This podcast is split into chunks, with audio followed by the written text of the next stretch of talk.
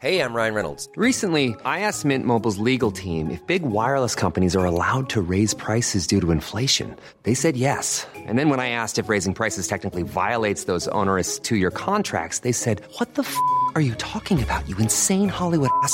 F- So to recap, we're cutting the price of Mint Unlimited from $30 a month to just $15 a month. Give it a try at mintmobile.com slash switch. $45 upfront for three months plus taxes and fees. Promo rate for new customers for limited time. Unlimited more than 40 gigabytes per month. Slows. Full terms at mintmobile.com.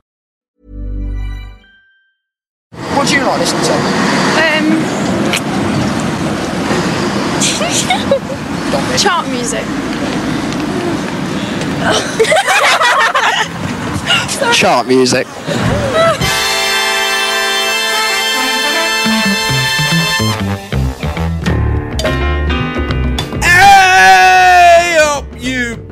Crazed youngsters, and welcome to the latest episode of Chart Music, the podcast that pulls the bra of intelligence out of the dog's arse that is a random episode of Top of the Pops. I'm your host, and alright, I'm not even going to give you my name because it doesn't fucking matter, for I am worthless in comparison to Neil Kulkarni Hello there, Al. and Taylor Parkes. That's the spirit. How are we, ducks? Um, I'm terrified because it's. You, you remember uh, I mentioned that big weekend in Coventry, BBC Music Oh, yes. big weekend. It's fucking. It's this fucking weekend. Oh, so no. in two days, like literally down the road, um, in audible distance from me, Liam Gallagher is playing, which was bad enough. But I've just I've, I've had a look at the bill. Um, Stereophonics, um, and Nigel fucking Kennedy. And I Oh, think the, the- no. and the crowning turd in this kind of blocked U bend of a bill is uh, the return of Snow Patrol. So um, Oh, thank God. I'm, I'm just sealing myself off for the weekend. That's disgusting. It's disgraceful. I mean, the Luftwaffe did enough damage to our city. Surely we've suffered enough. I mean, Nigel Kennedy must be thinking, well, I'm not going to be the biggest cunt on this bill. I, I, I don't know how to feel about that. Well, before him is uh, the Strictly Come Dancing dancers with the BBC Orchestra, but I don't think I don't think it will feature any of the members who've played pissed up on versions of Top of the Pops that we've seen. So Oh, Man, that's that would be fucking mint if it that was. would be amazing. Taylor, anything popping interesting happening in your life? Come on. Uh, no, Think. My, vo- my voice is shot because I've got uh, something wrong in my chest. Pulled a muscle in my back. It's all just, uh, you know, just the usual. Um, I was back up in the West Midlands uh, recently, um, enjoying this beautiful heat wave. Uh, although it's weird seeing places like Cradley Heath in bright sunshine. It's not right. Yeah. It, everything No. looks right. It's like seeing um, Tony Iommi in a cow print onesie. It's just it's not how things are meant to be. But did manage to get the beautiful Chiltern line from Birmingham Moor Street to London Marylebone through the delightful county of Warwick, through the Vale of Red Horse. Um, and uh, so the fact that I'm fucking falling to pieces uh, managed to put to the back of my mind. The Vale of Arden, you see, Warwickshire is a beautiful county um, that Yeah. Coventry should still be part of. We've been cast out into the West Midlands, but as far as I'm concerned, Do you not think the amputation of Brum and Cov from Warwickshire is partly what has made it such a beautiful county? Fuck off. there was talk about five years ago of us just becoming a suburb of Birmingham, basically, mm. which I bitterly, bitterly resent. You know, Shakespeare came to Coventry. Coventry is part of Warwickshire, and it should remain so. He wouldn't come to fucking Coventry this weekend, though, would he? No, he fucking wouldn't. it, it, it's it, it's a useful magnet for every twat in Coventry to go to the party. Oh, it is, isn't it? I thought it was a kind of free thing, but it turns out it's actually thirty bloody quid to get into this thing. Jesus. So these fools are going to pay to see this shit fest. What's worse than that is, is that in a club in town called the Empire, that is kind of lad rock central for Coventry. Um, Hmm. They've got an after show party with a tribute band to Hmm. Noel Gallagher's High Flying Bird Oh, shit in hell. called Noel N O A L Gallagher's something or other. Um, and they've also got Paul Gallagher as ever doing a DJ set. Um, you know, th- th- this shit needs eradicating from Coventry, not encouraging. So um, yeah, I- I- I'm I'm trying to seal myself off. Once I've recorded this, I'm going to lock all the doors, close all the curtains, and just seal myself off from the weekend and try and ignore it. Oh, protect and survive, Neil. Absolutely. So it's that time when we give a shout out to the people who have laid their money down for chart music of late. And those people are Jack Kavanagh Homan, Andrew Holmes, and no fucker else. oh man. We need to think of new ways to squeeze some dollar out of the pop craze youngsters chaps. It's like when uh, an indie record goes in the charts, and everyone goes, "Oh, Yes. it's gone in at number 17. But no, that's Yeah. everyone who's bought it and is ever going to. So this week's episode, Pop Craze Youngsters, plonks us right in the middle of the 80s as we go back nearly 34 years to August the 9th, 1984. Oh, we've we've been we've been to 1984. Uh, I think this is the second time now, isn't it? It is. Yeah, we did we did it really early, didn't we, Ta- uh, Taylor? Your first one. Yeah. Yeah. well, and we, we didn't like it then, but this this might be a bit different. Yeah, this is a lot better. Um, you do get a sense, though, it is a funny year, and there's these um, two great watersheds coming up in 85. There's Live Aid, and there's the change from the old two colour mechanical BBC Globe to the cow, the computer Yes. originated world. Um, both of which happened in the sort of early to mid 85, and nothing was ever the same again. Um, no, it wasn't. so there in pop there seems to be this uh, sort of stasis with a new pop aristocracy like the old mm. dinosaur bands but sort of self-consciously shallow. But at the same time yeah pop is already breaking up and the pieces are drifting apart. And then yeah after live aid hits the following summer there's like a portcullis comes down or the berlin wall goes up. And everything on this side is popular entertainment and everything this side is cult. And the separation mm. is almost mm. absolute and very little Yeah. communication between the mainstream and the non-mainstream for several years and everyone suffers Anything to add on that, Neil? Oh God, no. Oh, okay. Radio One News. In the news this week, well, Daley Thompson is currently killing it in the decathlon at the Los Angeles Olympics. Richard Burton has been buried in Switzerland uh, after he's died, obviously. Hopefully. Walter Mondale surges in the opinion polls for the forthcoming presidential election.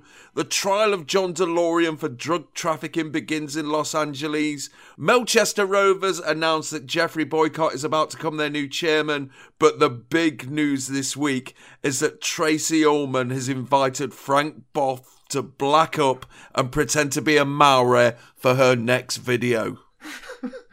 he, he turned that down. do you have any context for that No.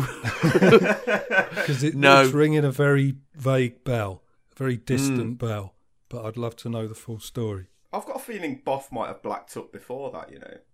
I don't yeah, know. you reckon? why. I, I, sa- why can I see it? he, he whited up quite a bit, didn't he, round about this time?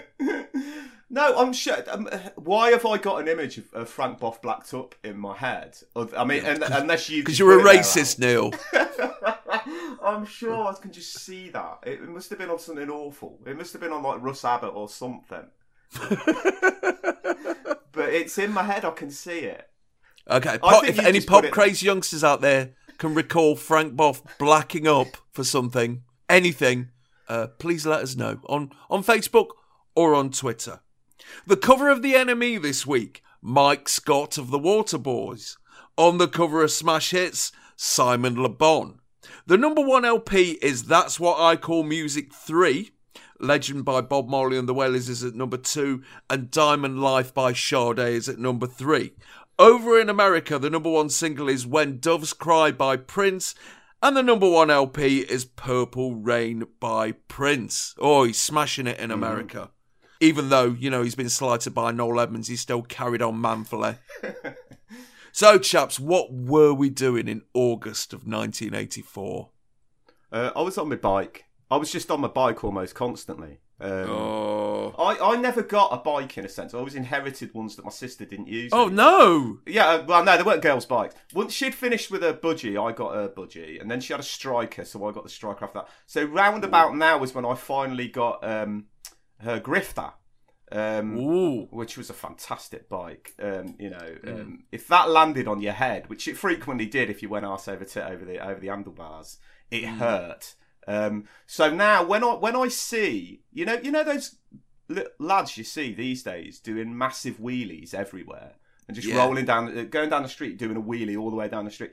That's nothing because those bikes are so light. Doing a wheelie Yeah. on a grifter was Yeah. a big big deal. So I just remember it, it, days of the, of the weekend anyway would just you just go out in the morning on your grifter and you'd just be out all day and all and practically not all night but till about seven eight and all you'd say to your parents all i'd say to my parents leaving was i'm off out all right Yeah. bye and that was it um, Yeah. so just yes a lot of riding around on my bike going to a shop in Town Centre called Intershop which called itself the future of shop which was basically it was It was basically empty.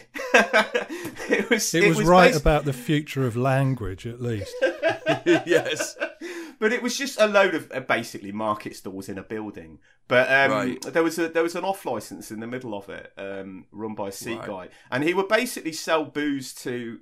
I mean, he'd sell it sell it to a dog if he could have done. He, he, he would sell booze to anybody. So me, twelve going on thirteen, that was a place we used to go um, to buy, you know, four cans of Jager Lager or something.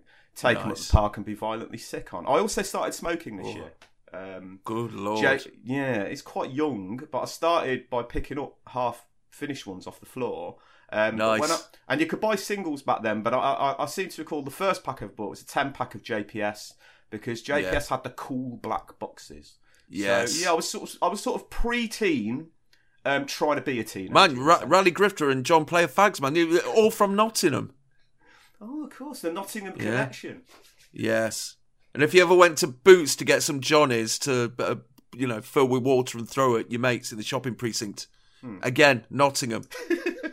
Nottingham just had it all for the youth, didn't it? It's quite nice to start smoking by picking up butts off the floor because uh, then Yeah. it means when you're old, you can come full circle. Yes, exactly. Yeah. Well, you could salvage dog ends anyway. I mean, uh, you know, on top deck of buses, um, Yeah. underneath the stubber on the back of every seat, you could you could find enough to keep you going. I guess. yeah, if you're chatty as fuck, I suppose. I mean, before before we bring Taylor into this, the, the question needs to be asked, Neil. What crisps were rocking your world in 1984? oh. Because you did write this amazing article on your uh, blog about the Taylor. Sorry, I wrote a massive piece about crisps on my blog, which immediately picked up thousands of hits, far more than my paltry music writing does. So um, clearly, you know, national priorities are towards crisps. I think '84, much like there was innovation in the world of soft drinks, because I'm fairly sure Quattro came out in '84. Yes. Um, I think in '84 we were seeing things like bits of pizza. And Yeah. things like that, innovations, which I've got to say I resisted. My my favourite bag of '84 was um, Nibbits potato wheels, Mexican flavour. Um, Right. A bit obscure, but a fantastic, fantastic crisp. Um, And- what is the flavour of Mexico? well, this is it. It was kind of vaguely paprika-ish, I guess, but I didn't know that. Right. I, I like the fact it was called Mexican flavour. It wasn't called um, Mexican spice flavour, but just Mexican flavour, which was, Yeah. which was nice. Yeah. So Nibbits Mexican Yeah. potato. Have you ever met me. any Mexican people? I haven't. No, I haven't. What you're about to ask? Oh, right. I mean, if you did, would you be tempted to lick them to see if they tasted like these crisps? I suspect they. I suspect they wouldn't, um, because Mm. it was. It was. There was something deliciously. Um, what's the word? Yeah, Taylor mentions Cradley Heath earlier. They were made Mm. on some industrial estate in Cradley Heath, so there was Ah. a nice sort of cross-contaminated chemically vibe to them. Um, Excellent. which was nice. So, if a Mexican person did taste like that, I'd, I'd send them immediately to A and E. I think. Well, me, I'd just left school. It was a very poignant time because uh, not so much the leaving school bit. I was glad to be shot at that fucking dump. But um, my mates were kind of like starting to drift off into whatever work they could get. Uh, I remember one of my mates, Sisson, we were all hanging around on the shopping precinct, as was our want at the time. And he came up pleased as punch and kind of like giving it the large one because he just got a YTS somewhere and he spent all night bragging on about the 25 whole pounds a week he was going to get and what he was going to buy with it. And uh, my other mate, he got a job uh, through his dad, I believe, through his dad at the post office. So uh, he consequently spunked all his money every week on vinyl, which was good because, you know, he got to tape a lot of shit for me.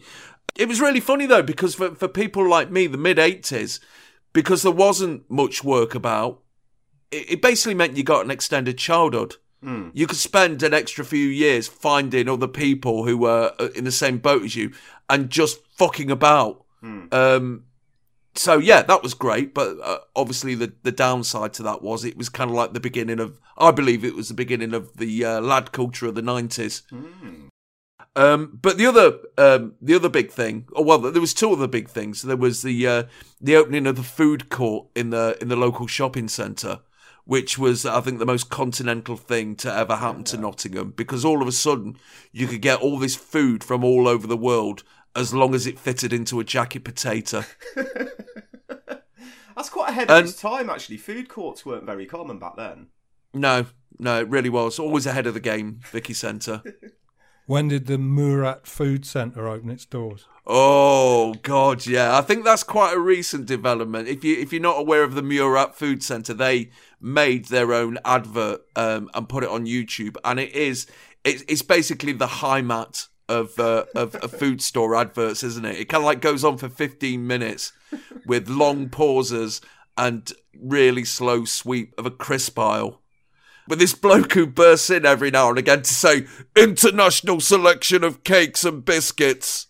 Yeah, whenever I'm uh, distressed and disorientated by the the uh, fast pace of modern living, I'll flip on the the Murat Food Centre advert and just uh, recalibrate. But the other big development in my life at this time is that me and my mates started going out on Saturday nights into town. Yeah. Not out of my choice. We we started going to a disco bar called Ziggy's, which used to be across the road from the train station, and we, we'd been going there for about six weeks. Um, my grandpa collared me and took me to one side, and he said, uh, "Yeah, uh, I've heard."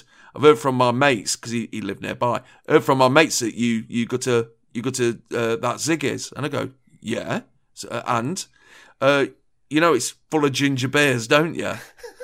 And I said, no.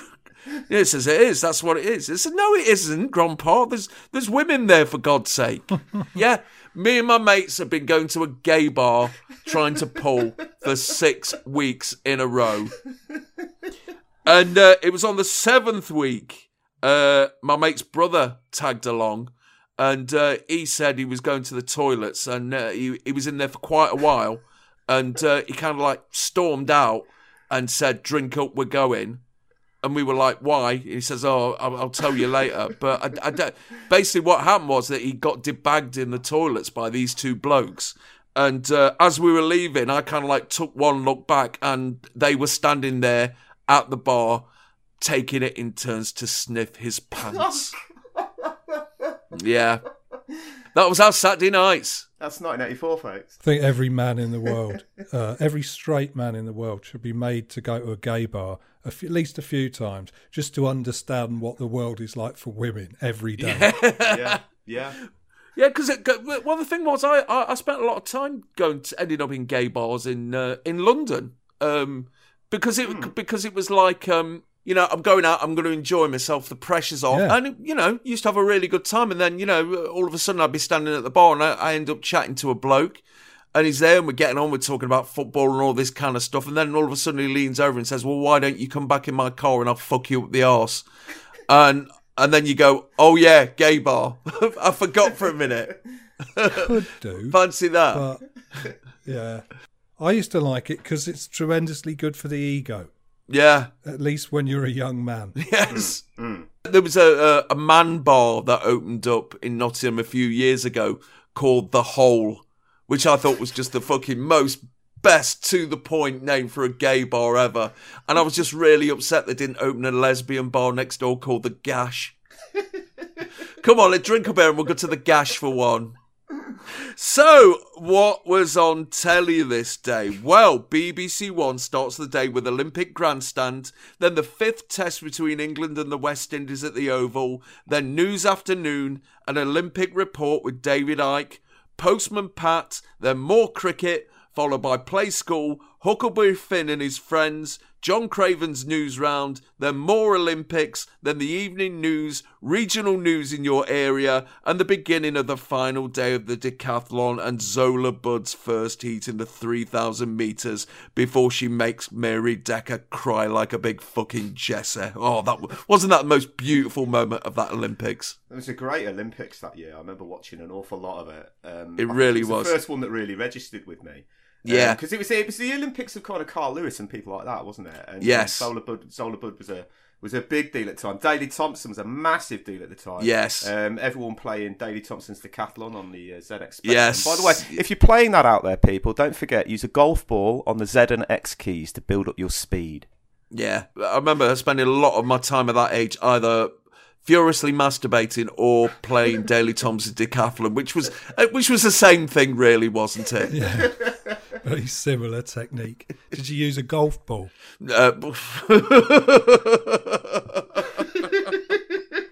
the 1984 Olympics was so good because it had you know decent commentators and not middle class twats yucking it up. And, and and and being fucking jollily patriotic, I fucking hate that about the Olympics nowadays. You just want to see the best, you know. You don't give a shit that that, that Cole Lewis were, what didn't come from fucking Leicester or anything like that. It's just like, oh fucking hell, look how fast he is. It's become totally parochial now. It's all about the Yeah. English competitors. And really, Yeah. it- it's not fair even to the English competitors because, you know, No. they're, they're individuals. They're not necessarily doing it for fucking Team GB. That's a phrase Yeah. I never want to hear again. No, fuck that shit. Team GB belongs in. It's a knockout. Yeah. End of. Yeah, it's it's pretty embarrassing being in a country that tries to be patriotic with a a phrase that could not be more Americanized. Yes. Mm. Mm. You know what I mean? Yeah. Mm. It's also Yeah. that kind of Olympics presentation is imported from America as well because they was they were doing it for for years. You know, there'd be some Yeah. guy from Poland, you know, leaping forty feet. Um, they're just not interested. They're just uh, No. showing some American guy who fell over, dusting his knees off. You know.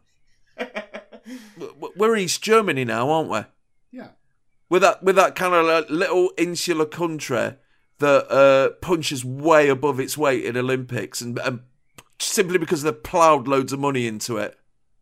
But, I mean, that said, right, the single moment of national pride that I think I've ever felt, and you're gonna re- you're gonna hate me for this, but you know, in the 2012 Olympics, I'm not on about the opening ceremony. I'm on about No. It was on the opening ceremony, but the moment when Team G fucking B came out, and I think it was mm. Bowie, wasn't it? Heroes. I felt, Yeah. I've got to admit, I felt a small frisson of not. Could I call it national pride? The hair stood up on my arms a little bit. I think that's about Sense of place. Yeah, yeah, I think so. But mm. but uh, it, it's if if you can watch Olympics and stuff like that on Bloomin' Eurosport because they don't do any of that team Yeah. shit. It's much better. What I loved the most about the Olympics opening ceremony was that the climax was the last bit of Dark Side of the Moon. Um, Yeah. The lines, uh, uh, and uh, all that you, uh, and all that you, uh, and everything under the sun is in tune, but the sun is eclipsed by the moon. The most sensationalistically negative lines ever written in a rock song. Apocalyptically negative um, that was what we were all uh, all supposed to stand up and whoop to. that gave me a really nice sort of perverted glee. BBC Two kicks off with some red hot Open University action, then half an hour of pages from Ceefax, then Animal Magic, Jackanory, Why Don't You, Play School, more pages from Ceefax, half an hour of the cricket, then it's over to Dyfed for the Royal National Eisteddfod of Wales, more Ceefax, more cricket, the news, and then they pile into a repeat of Monkey called Monsters Can Be People Too. Apparently, Monkey's been getting on everyone's tits and he gets sent home in disgrace. then there's a series about maternity services called Birthright, and they've just started The Time of Your Life, where Noel Edmonds recreates September of 1968, which was a very special time for Colonel John Blashford Snell. I don't remember that show at all. You know, I saw the little thing No. before before Top of the Pops four, and I do, do not remember it at all. No. No, you, you you're not missing it. It's just a just a really crappy version of This Is Your Life with Yeah, uh, yeah. with a lot less research needed. By the way, uh, asterisk David. Is it, D- David? Yeah, I, I believe so, yeah. But it's only Wales. yeah. ITV has screened Good Morning Britain, the movie length pilot for Ironside, the Grumbleweeds radio show. It- That's in the morning. That is. That's, that's this is supposed to be kids' TV time during the summer holidays. Fuck's sake. Mooncat, The Sullivans, News at One, Crown Court, The Shillingbury Tales, Oberon War at Home. For fuck's sake. the Moomins, the Kids Tomorrow World knockoff video and chips, then Star Strider, followed by Crossroads, regional news in your area, Treasure Island, and they're about to run the film version of the David Janssen Private Eye show, Harry O. Channel 4 has started with blockbusters, followed by the school's programme Start Here, then a walk through Lyme Regis with the North Room Robinson country, where they might bump into Gary Davies, who is hosting the Radio 1 Roadshow today. Today's history examines the office of president in America, and they're currently halfway through Channel 4 news. Before we move on, we, mu- we must discuss Monkey a bit more, because that was the greatest fucking television programme ever at that time, wasn't it? Fantastic show. Um, and, and just every episode contained at least one moment that just just blew my mind. Now, I remember an Yeah. episode where he got eaten and he ended up in a stomach and then Yes. kicking hell out of it to get puked up. Things like Yeah. that when you're a kid. British television simply didn't provide things like that. No. Um, so it was an essential, essential uh, part of the week, Monkey. Yeah, I mean the first episode of it, he he got he he, he got into deep shit, didn't he? Because he, he flew for ages on his cloud after going, and uh, he he ended up by this pillar, and uh, he, he thought, oh, I'll have a piss up it. It, it, it turned out to be one of Buddha's fingers. Buddhism's kind of like seen as the cool religion, uh, particularly amongst pop stars, and this is why monkey. You know, if, if Christianity or Islam had, had had their own version of monkey, uh, I, I think we'd be more open to them nowadays. You're right. There's no martial arts in Christianity, is there? Yeah, fucking rubbish.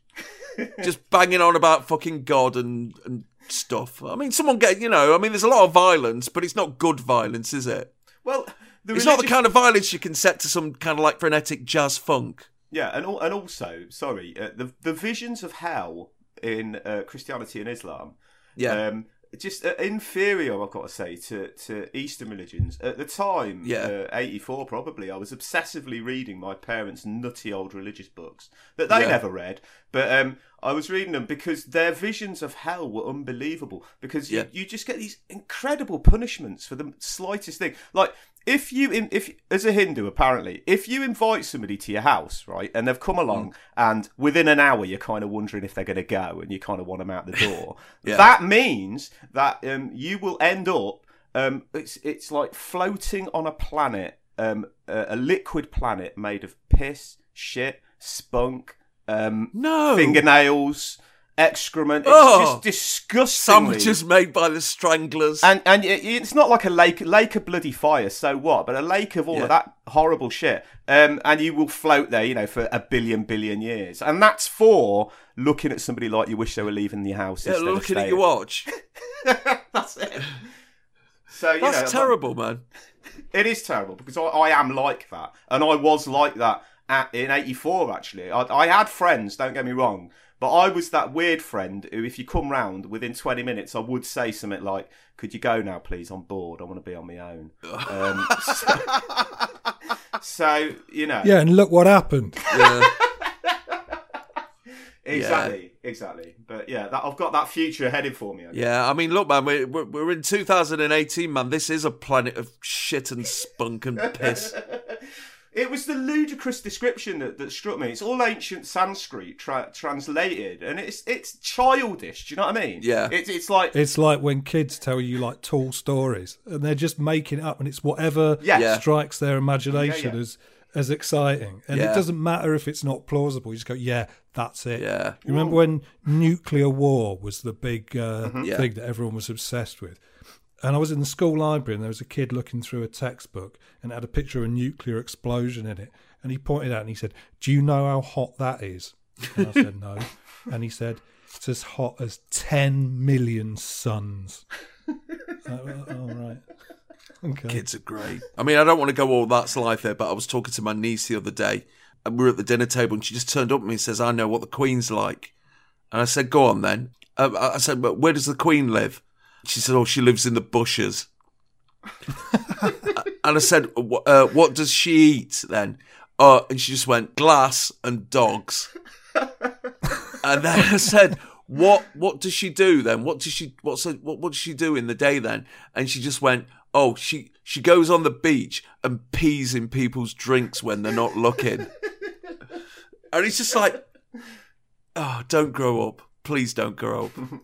Going back to Monkey, I mean, you know, we've d- discussed before, uh, particularly Simon, about the um, the disturbing effect that Boy George had on a on a boy's sexuality.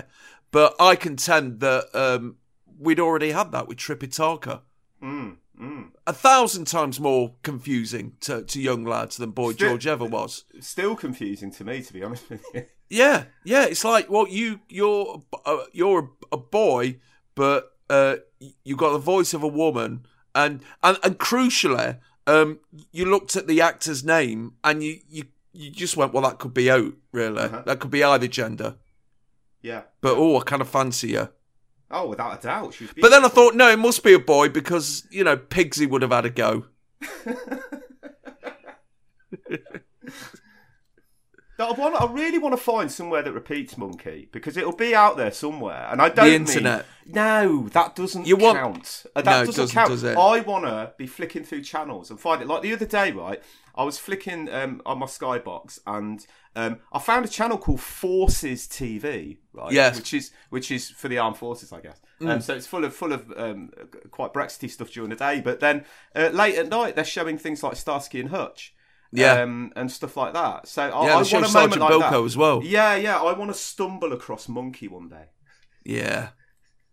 Just get it on now. Six o'clock BBC Two.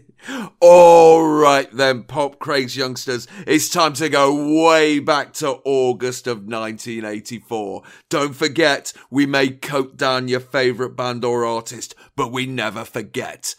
They've been on top of the pops more than we have. time of his life, with the help of Noel Edmonds, Mary Hopkin, and Mr. Alf Garnett. That's except for viewers in Northern Ireland, where there are some Olympic echoes of times gone by with MacArthur's Marathon. On BBC One, nothing but the very latest winners in Top of the Pops.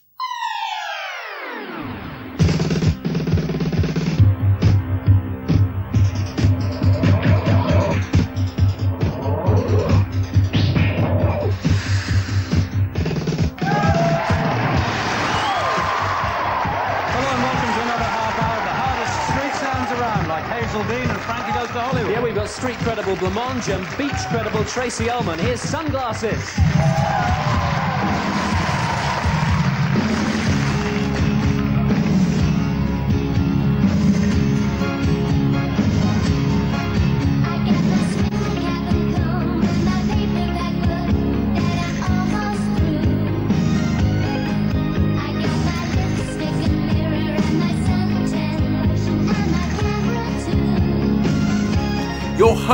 For this episode are John Peel and Richard Skinner. The latter is on Radio 1 right now, and the former comes on afterwards at 10 o'clock. Before we go into the show, this episode has been salvaged off a torrent site, and uh, fucking hell, that BBC ident, it's a bit gorgeous, isn't it? oh, the Olympic one, yeah, very nice indeed. Yeah, it's essentially the Olympic rings, which they certainly couldn't do nowadays. Uh, and the the top middle ring is a bit larger, and that's where they've put the rotating globe. Oh, fucking hell, man! It's probably Beautiful. built out of plywood, and someone had it in their garden for like 20 Yeah. years until the rain washed it away. It was such a big thing, the Olympics, and I think down to, you know, you mentioned Zola Budd, um, you know, partly down to her because it was a political choice whether you supported her or not. Really, Um, Yes. I remember our family certainly didn't.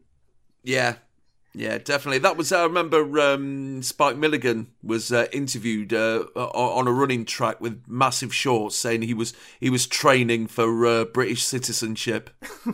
Skinner in a horrific checkerboard Hawaiian cut shirt that he's tucked into some white trousers, and Peel in a slightly less rank white shirt with diagonal black stripes tucked into his jeans, with a sheriff's badge, stand at the top of some steps, surrounded by zoo chaff. Peel sarcastically invites us to indulge in the hardest street sounds around, while Skinner tempts us with street credible blancmange, and the first act beat credible Tracey Ullman with sunglasses. We need to talk first about the uh, this particular partnership. It's they do look like a couple of old dads uh, standing at the side of a kids' football game. Well, I'm glad you mentioned Skinner's shirt because mm. it surely is the most revolting brown shirt since Cov City's infamous 1978 away strip. It's fucking ghastly. The eighties have, have, have kicked in properly here, haven't they? They have, they have. But it's very futuristic as well, man, because it's very reminiscent of the really rank shirts that were popping up in the late 80s and early 90s. Mm. On on your Bruno Brookses and, and the like. Yeah. Yeah.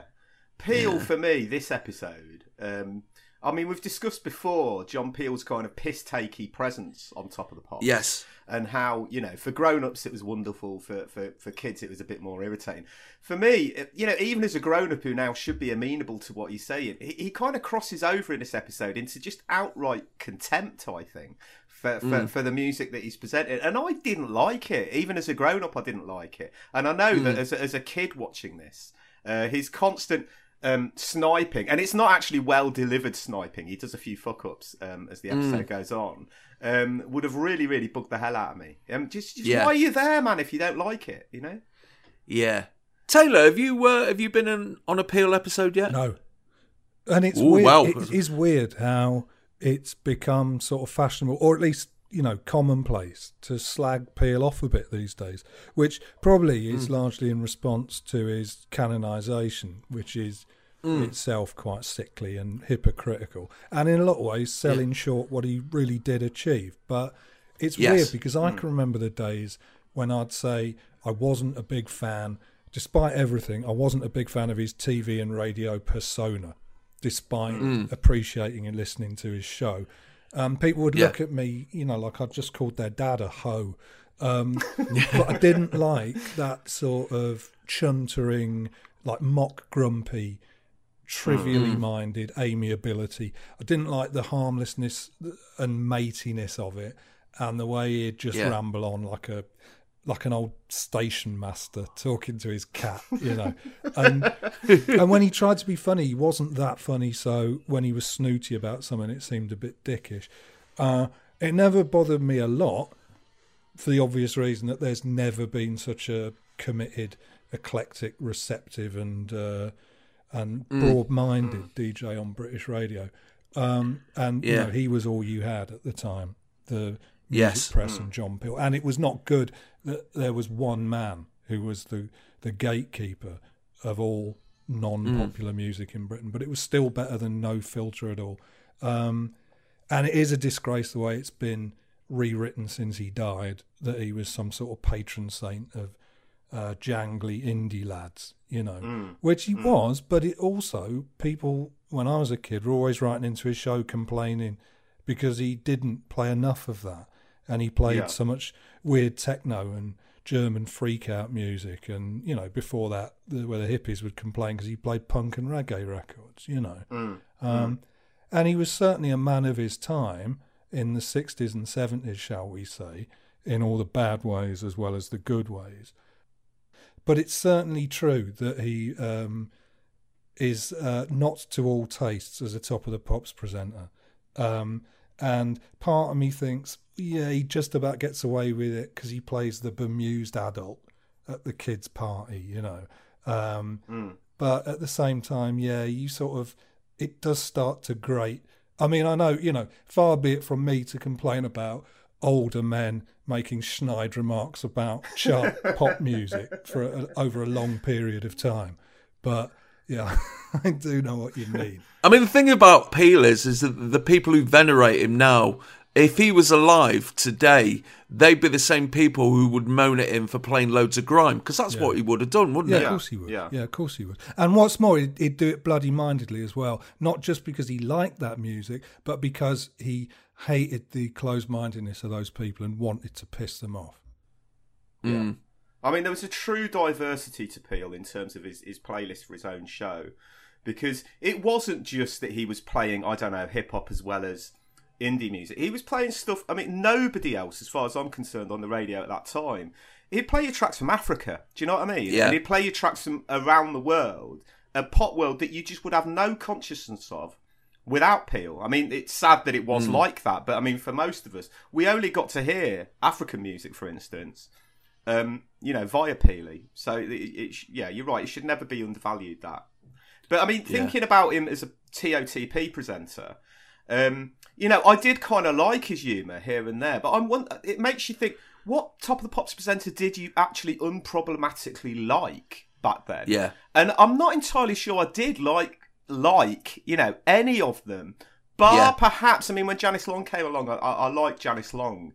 Uh, Annie Annie Nightingale, I don't recall ever presenting Top of the Pops. She Um, was a guest on, I think it was the 600th episode or something Right. like that. So, so, so when I said earlier in a previous chart music that Janice Long was the first woman Hmm. to present Top of the Pops, you, you know, you can say Annie Nightingale was on first, but she didn't do a whole show. Yeah. I, I, and I don't know why. Maybe she just didn't want to do it. I did like the, I did like it when the presenters of Top of the Pops were the specialist people like Tommy Vance and Andy Peebles and people like that. It was interesting Mm. Yeah. seeing them rather than Yeah. the kind of omnipresence of people like Noel Edmonds. But Peely, Yeah. I'd say, would be yeah, he'd be, he'd be up there as, as one of my favourite presenters at the time. But in Mm. this episode, I just think he gets too much wrong and and he doesn't get the tone quite right. But as a DJ, Um, exemplary, yeah. Yeah, I mean, two things, Neil. Uh, uh, the first thing is, is I've always felt that having a favourite Top of the Pops presenter is like having a favourite Top of the Pops cameraman or a favourite Top of the Pops floor manager. Yeah, yeah. You know, they they have to be there, but that's it. Hmm. You know, and they have to be of a certain standard, but that's that's as far as it goes.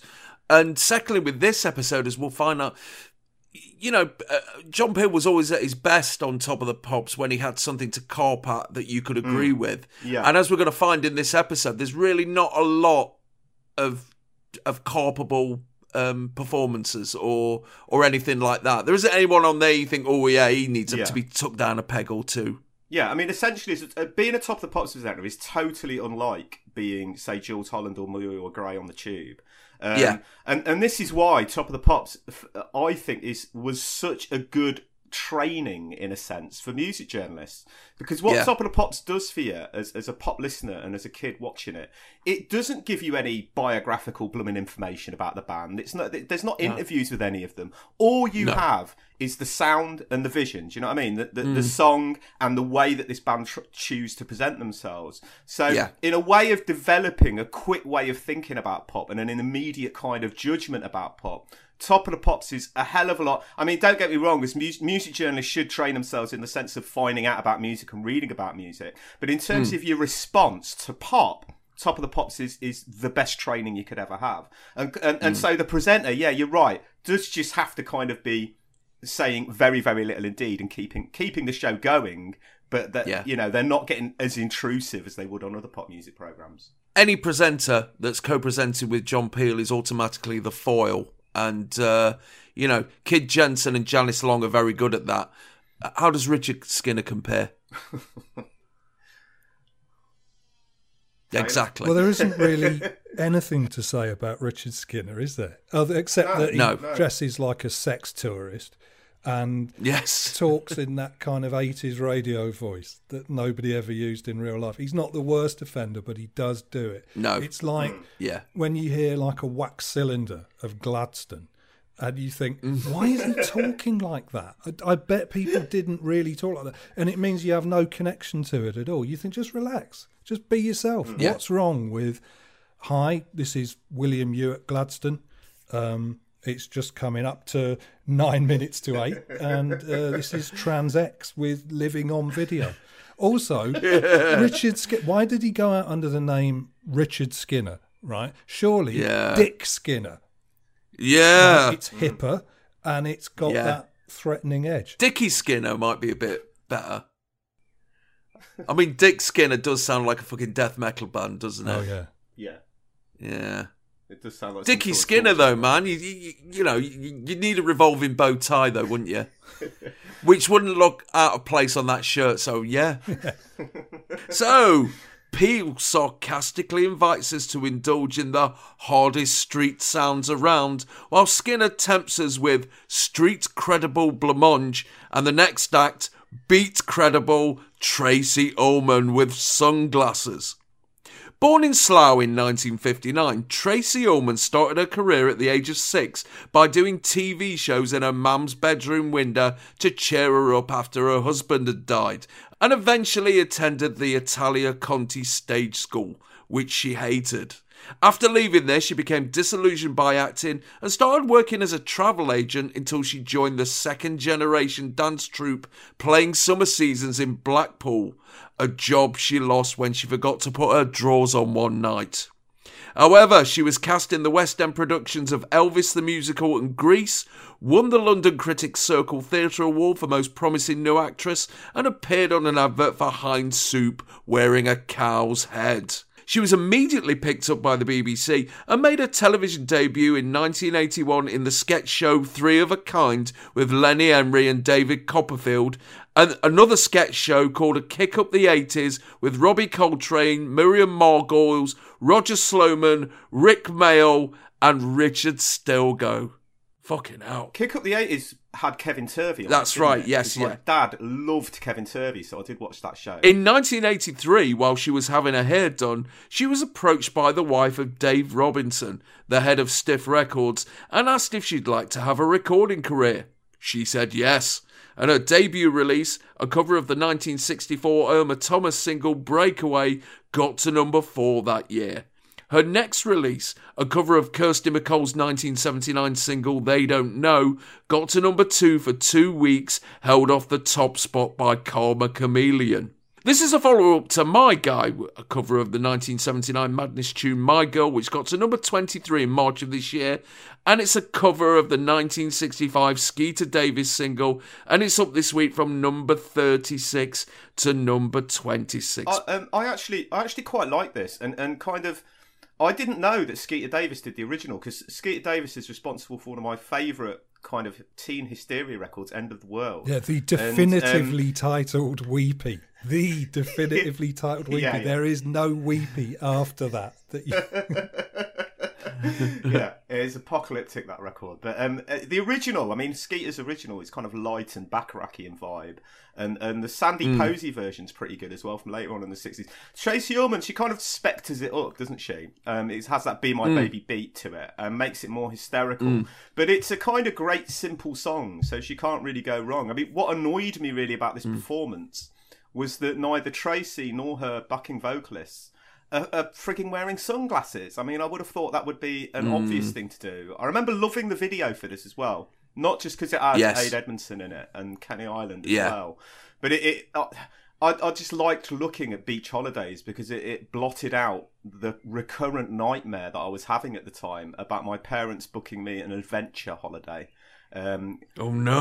'cause I told them like a bloody idiot. I said, "Look, if if you want to make my life hell, um, book me on one of the because you know adventure holidays. We're just starting them where you go and fucking kayak for a week or something with other kids." Mm.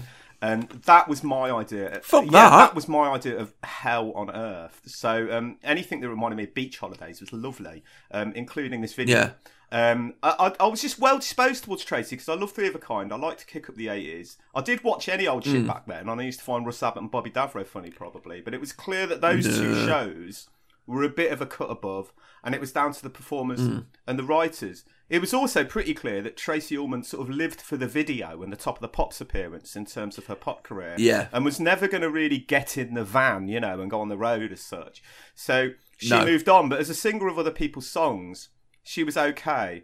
Um, and I think Yeah. basically I fancied her. She had great legs. She looked she looked nice, Yeah. and, and she was hilarious. Um, Yeah, I was going to say that the, the, the, only mistake Tracey Ullman made in 1984 was not to marry me because you know I was I was legal then. You fucked up, Tracer. Yeah, I fancied the arse of Tracey Ullman. She just g- girl next door type and and and funny. Yeah, yeah, completely. It's all I want. It's all I want out of And life. she looks great on this on this performance as well. And I'm not Yeah. just I'm not saying it's a lecherous shot, but the but the the No. shot from sort of below when you see just the statuesque beauty of her legs it's a fantastic shot. She looks great. Yeah. Yeah, I mean, and and she, I mean, the outfit she's wearing, it's a kind of like a yellow and black, vaguely swimsuit uh, mini dress that the two backing singers are wearing, but uh, inversed. So, so, so Tracey's like yellow and black, and they're black and yellow. Uh, you know, it's not a bikini or anything like that. It's it's tasteful. Yeah. It's a retro swimsuit to go with the Yeah. kind of Yes. uh, cutesy nostalgia of the record, the hallmark Yeah. of a dying culture, but not not that objectionable. Um, Yeah. I mean, this song is was written by uh, what's his name, John D. Loudermilk, uh, Yeah. the fantastic Yes. name John D. Loudermilk, who was probably best known for Indian Reservation by Don Fardon. Yes. Which is a pro-Native American song, which perhaps Yeah. nowadays would not be considered quite as pro-Native American. Um, But it's it's a it's like a lot of songwriters from that period who were kind of you know bright, sophisticated, urbane people. It's a humorously articulate song, which always ends up sounding a bit whimsical and perhaps a bit too cute, Yeah. which is about right for this project. But it is weird. Yeah, Tracey Ullman made ooh, how many singles? Maybe eight singles or something, and they're not. Yeah. none of them are terrible. They're kind Yeah. of okay. No. She played it very safe by picking, you know, old songs that it's hard to dislike, or in the case of They Mm. Don't Know, uh, a modern song that sounded like an old song that's hard to dislike. Yeah. Um, Mm-hmm. But yeah. You know, if someone comes, oh yeah, you, you remember Three of a Kind? Yeah, woman off that made some records. Oh, oh yeah, but now they're all right. I the first time I saw Three of a Kind, I thought it was the funniest thing I'd ever seen. Right, written by the way, uh, in large part by Kim Fuller, uh, brother of Simon Fuller, and uh, author of that bleak parody of '90s Britain, Spice World. Um, and I thought it was the funniest thing I'd ever seen in my life when I was, Yeah. you know, eight or nine, because it was on the level of a children's program. And of course, if you see it now, Yeah. it's like if uh, it's like if not the nine o'clock news hadn't slept for a month. You know, and that's the sort of level Yeah. it's at. Well, it's more like it's more like not John Craven's news round, yeah, isn't it? Precisely, not John Yeah, Craven's yeah. news round. That's brilliant. But uh, the other thing you notice when you look at it now is that for the time it's quite progressive, purely because it had Lenny Yeah. Henry in it. In all these sketches, where Yes. the fact that he's black is not relevant, right? Absolutely, Like he's yeah. playing Yes. a, a bloke in a shop, or often he's playing Tracey Ullman's husband in Yeah, like a, yeah. a Yeah. front room, and they're watching the telly or something, and and Yeah. you don't you're not supposed to think oh it's a it's it's a mixed marriage it's just Yeah, that's not the yeah. point it's Yeah. and weirdly that was still quite a new and unusual thing in britain at the time but apart Definitely, from that yeah. yeah it's it's like copycats or russ abbott's madhouse yes, it's, it's, Yes, I mean, there's a, there's a thing where she does Jenny Hill, and uh, Lenny Henry plays a waiter who uh, gets his arse pinched all the time, and that was like, oh, you know, that's uh, that's pretty good. Yeah, yeah. Well, I mean, how many interracial couples are on telly now? Not many. So you know, Whereas whenever David Copperfield is, is in a sketch, uh, the fact that he's a Yorkshireman is always the point. Yes, often the only point of the sketch. But I mean, yeah, generally it's it's about as funny as a fucking as a nursery full of lava. I'll tell you something weird as well about Three of a Kind. It's the only show I can think of where when they do song parodies, they use the actual music from the original record Yeah. And just change the Yeah. lyrics, which I suppose is a is a sign of how tame they are because you know they would have had to ask permission Yeah. for that, you know. Uh, And if it was on the level of Yeah. uh, most song parodies that people used to do in those days, where basically the lyrics would say, I am shit. You know what I mean? I always hated that kind of where you get someone dressed up as this and they kind of go, I am shit. All my songs are so crap. And that was supposed to be the joke. Um, yeah, well, this isn't this isn't like an amazing record, but it's listenable and it's not completely charmless. which is which is weird. And I think that's partly because it's done as a playful performance, and there's no sort of laughable uh, attempt at sincerity, and her sort of like her very natural smile and obvious enjoyment keeps it this side of objectionable, despite the fact that it's like an actor and comedian making a record for their own vanity and fantasy fulfillment, hmm. ta- they're thus taking up space and taking work from actual singers. I mean, you know, that's always what pisses me off about it, but mm-hmm. it's all right. Yes. See that the musicians' union's been broken in two, hasn't it? By this Yeah. time. But also, the, what's interesting about it is there was different ways through time that producers try to recapture that Spector-ish sound, or even like a Shadow Yes. Morton-ish sound. Um, Now, this would never be mistaken for the real thing. It's audibly a nine. Uh, sorry, it's audibly an '80s record and weaker for it. Yes. but there's an understanding here which is often missing from later attempts to copy that sound, which is that it's about excess and being Yeah. overwhelmed, and it doesn't sound neat and pre- precise. Um, and the producer Yeah. here is a bloke called Peter Collins, who was a sort of old pro journeyman producer who's mostly known for doing FM rock stuff.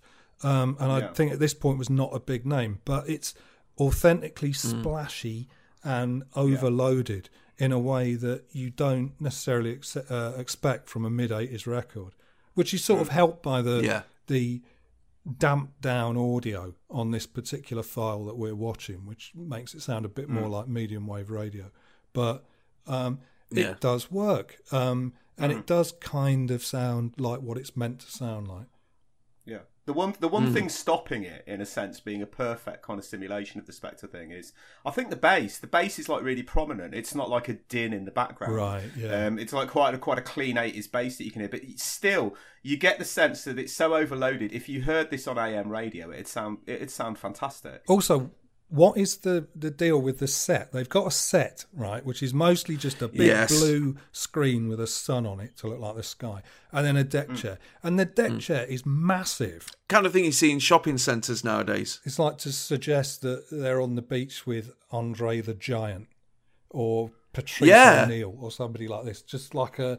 It, I don't understand. What is it supposed to signify? They should have had a massive chunk of broken glass and a massive dog turd next to the deck chair as well to get that full seaside effect. I mean, the thing is, though, the studio in this episode, I don't think I've seen a top of the pop studio looking so unimaginably vast. It just looks fucking Yes. enormous. So, For, for, for the 80s, yeah. I mean, it's it, you know, in the 90s, it started getting really warehouse there. But yeah, you're right, Neil. You're right. yeah, yeah, yeah.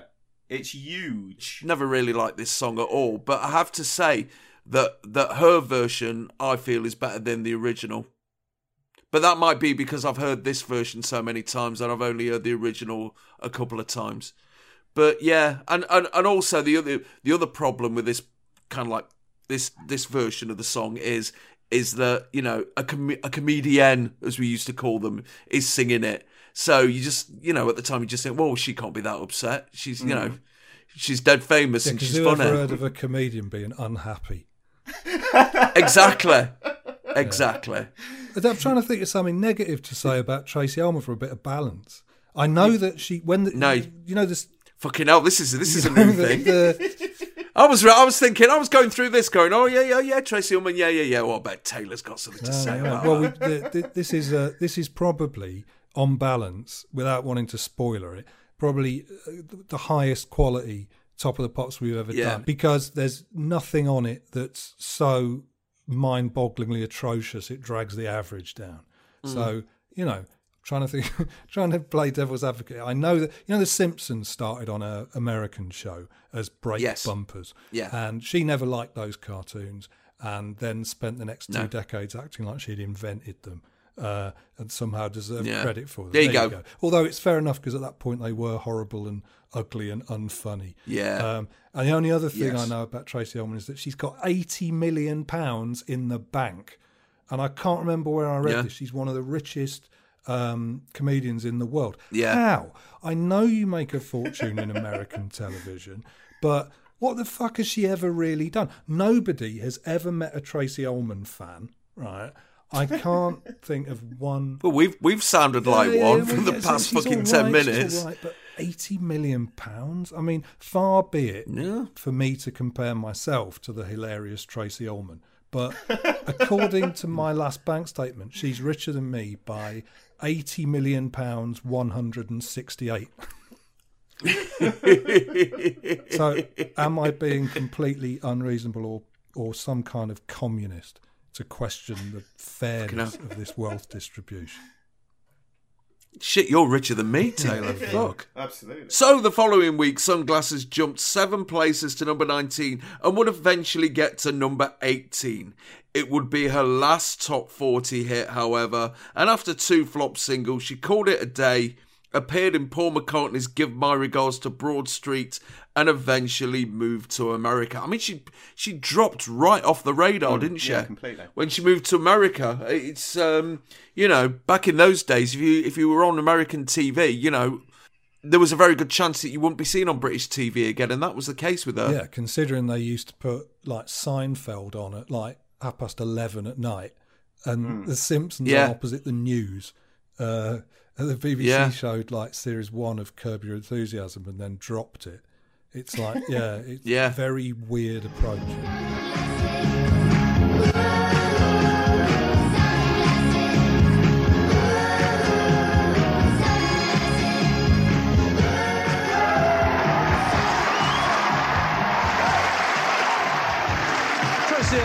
Sunglasses. And our next guests have flown from America just to be with us on Top of the Pops.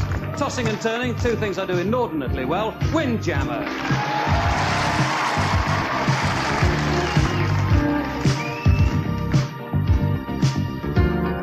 Tossing and turning, I wiggle in my sleep. That's all I do. Peel, surrounded by gawky youths who've been lacerated by the 80s stick, gets in a sly masturbation reference as he introduces a band who have come over from America for this Windjammer with Tossing and Turning. Formed in New Orleans in the mid 70s, Windjammer were a jazz funk band who got their break when guitarist Kevin McClin sneaked into a local hotel where the Jacksons were staying, accosted Tito in a lift, and slipped him a demo tape. Two years later, Tito's dad, Joe, signed them to a management deal and they were eventually signed to MCA in 1982. This is the lead off single from their second LP, Windjammer 2. It's been picked up on by Tony Blackburn on Radio London and it's up this week from number 21 to number 20. So, yeah, the, the first chance we get to see the youth them. Well, you say youth them. Um, they're not kids. Yeah, know. They all look Yeah, about it- thirty, and and there's there's Mm. two women in in blue dresses and matching fake pearls who are clearly, I, I think, Thatcher lovers. They're kind of trying to look a bit Mm. bit like Margaret Thatcher. And the one that annoyed me the most out of the group of people surrounding John Peel, there's a bloke there, and I, I shouldn't object to somebody just because of their physical appearance, but um, he's got a really, really long head. And um, what I say to my wife sometimes, just to wind her up, is um, you've got a big head covered in face. And that's what that bloke has got. Oh, you're too smooth, guy. He- his face, his head's too big, and his face covers it. There's, there's, it's just not right. Th th these aren't kids, Al. They, these aren't youths. They look, I don't know. They, they, uh, they're, in that not please sir, but but they're kind of they're in between. I can't tell whether they're, I can't tell whether they're kids or just very dubious thirty year olds. Uh, 80s kids, man, we, you know, we, we'd had tough Yeah, paper I rounds. you're right. I think yeah. We'd had grifters. so, this band, would you call this jazz funk? Hmm, I just call it funk. I just call it funk soul. I think. Um, Right. And it's Right. dated though. It, I, I, I, It's it's, very dated, dated. but in a in a beautiful way. I, I really like this, and I, I didn't remember it at Mm. all. Um, this song. No. Um, but um, I, I really like that song. I love that late seventies, early eighties funk feel, where it's slightly touched by electronics, but not totally taken over by it. So, Yes. so it's got that. It's got the feel of a kind of mid-period cameo album, like Secret Omen or, or Cameosis or something like Yeah, that. yeah, yeah. It- it's really nice. Um, really nice groove. Really good song. Nice sweatbands, which seem to be a recurrent thing Mm. Oh, on yes. everybody. Um, But um, it- again, Windjammer actually, I, I should say, the swing, the camera swing over to Windjammer again reiterates the unimaginable vastness of the studio. It goes, it goes from an enormous stage for Tracey Ullman through two really long sweeping arcs to get to Windjammer. Mm. All of them dressed in white, um, which seems to be a recurrent theme in this episode as well. Yes, and I, I think yeah. the song's great. The band look pretty cool. Um, the only problem, Well, you say that, Neil, but to my mind, they look like a living Littlewoods catalogue page. They're kind of like all in white Yeah, but- with black and grey markings well, they're all in white. different positions. They're all in white, but they've been given a little bit of freedom, haven't they? They've basically been told, go to the shops, get Oh, yourself yeah. something in white. So they're all choosing something a little bit different. The only problem with the look Yeah. for me is the singer, because although he's got a Yes. great voice, he's got these weird tiny eyes. He, he reminds me of Mm. um, that GIF of Charlie of Charles Manson that was doing the rounds after after Donald Trump was elected. He's got he's got these Mm. Yes. really odd kind of looks in his eyes, sideways glances, and Yeah. slightly damaged looks. But a brilliant song that I had no idea about Yeah. until watching this episode. Well, I, I think he's got that look in his face because he's probably caught himself on a monitor and go, "What the fuck am I Or just, wearing? what the fuck do I look like? He's it's very weird. He's, he's Yeah. he looks more like a corporate logo than a real human being. Do you know what I mean? Like the rest of the band look totally normal. They're just really Yeah. ordinary looking Yeah. blokes. And then there's him. And you mm. hear the song and you expect to see some slinky smoothie, you know. And instead you get this Yes. sort of giant chubby cheeked man child with that range Yes. of cartoonish facial expressions, which is totally in- inappropriate to the music, and this weird shuffling side to side dance with hunched Yeah. shoulders, like a CGI bear. Or when they get some kind of like really old celebrities on Mad Lizzie on uh, on Good Yeah. Morning Britain, and they can only do so much. But but I mean, he's wearing a, a kind of a, a button up cap sleeve top that he's much too old for.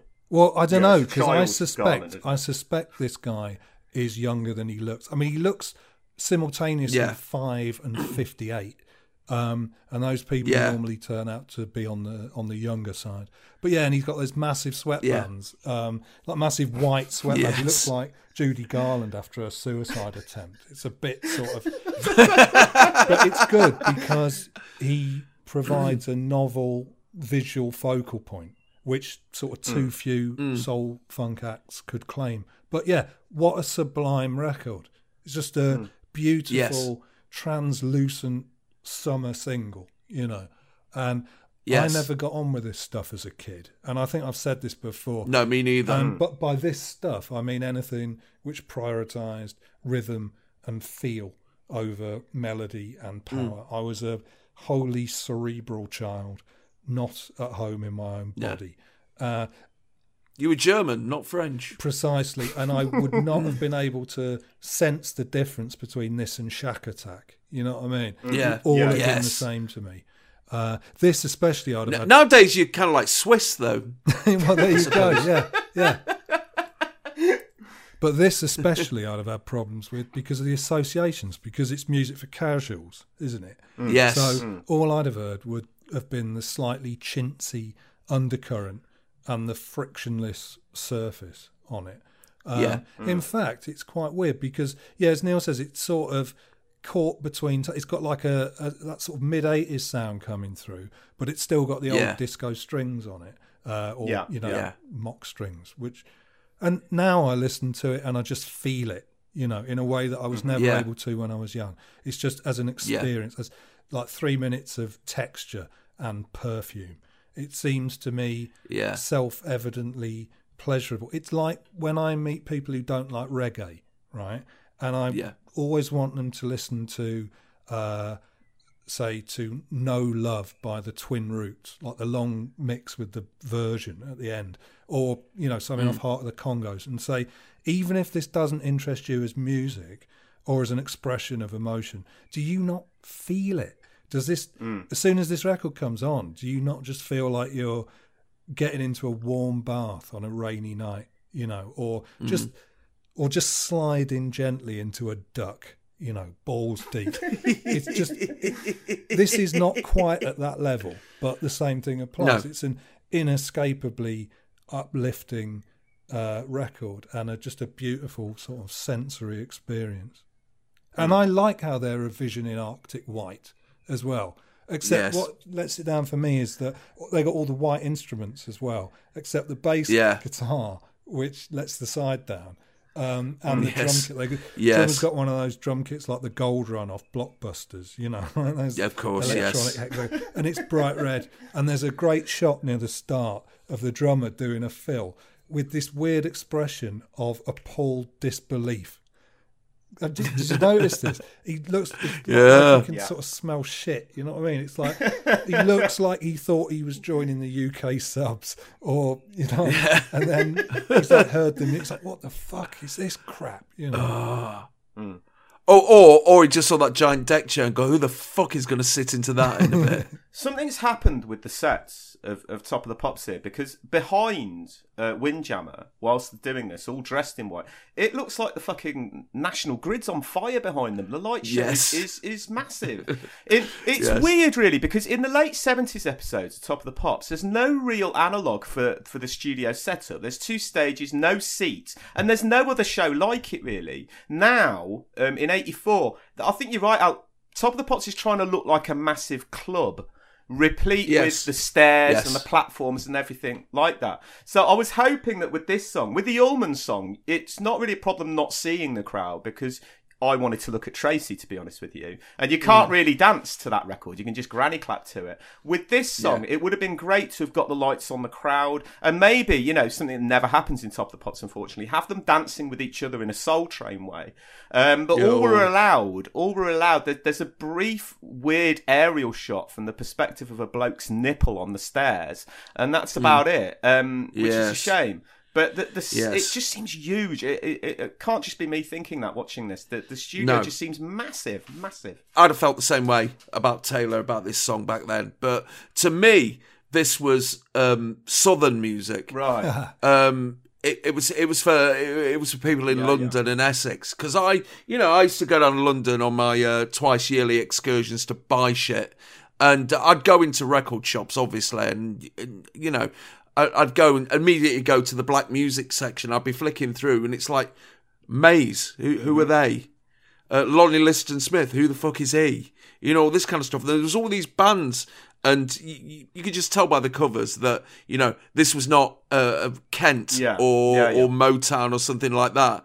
And you know the the, the, the name Windjammer could not be more jazz Mm, funk, and the fact that they named their album, their second album, Windjammer Two, is just like, oh right, okay, step away from Wait a this. minute. Wait a minute. This Wait a is like, minute. you don't own an escort. Step away. Windjammer is an, a, a giant early Victorian sailing ship.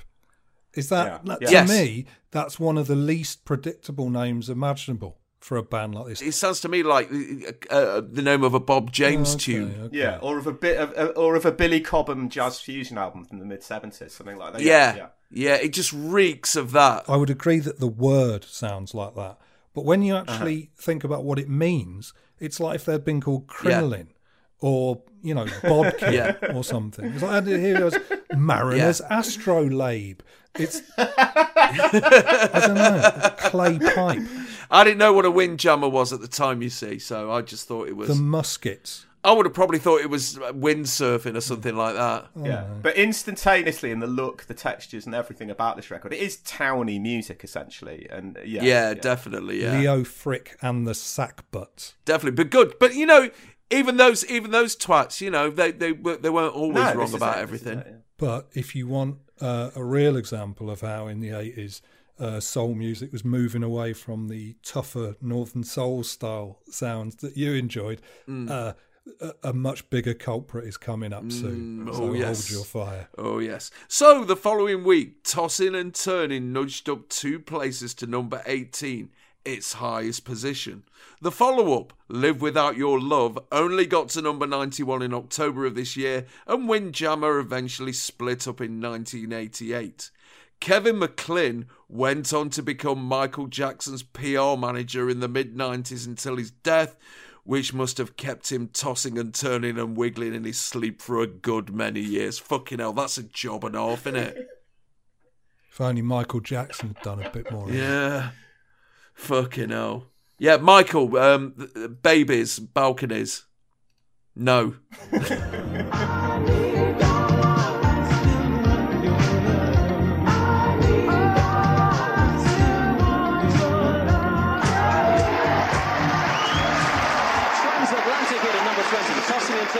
Now behind me here is Hazell Dean. She's number eight with Whatever I Do.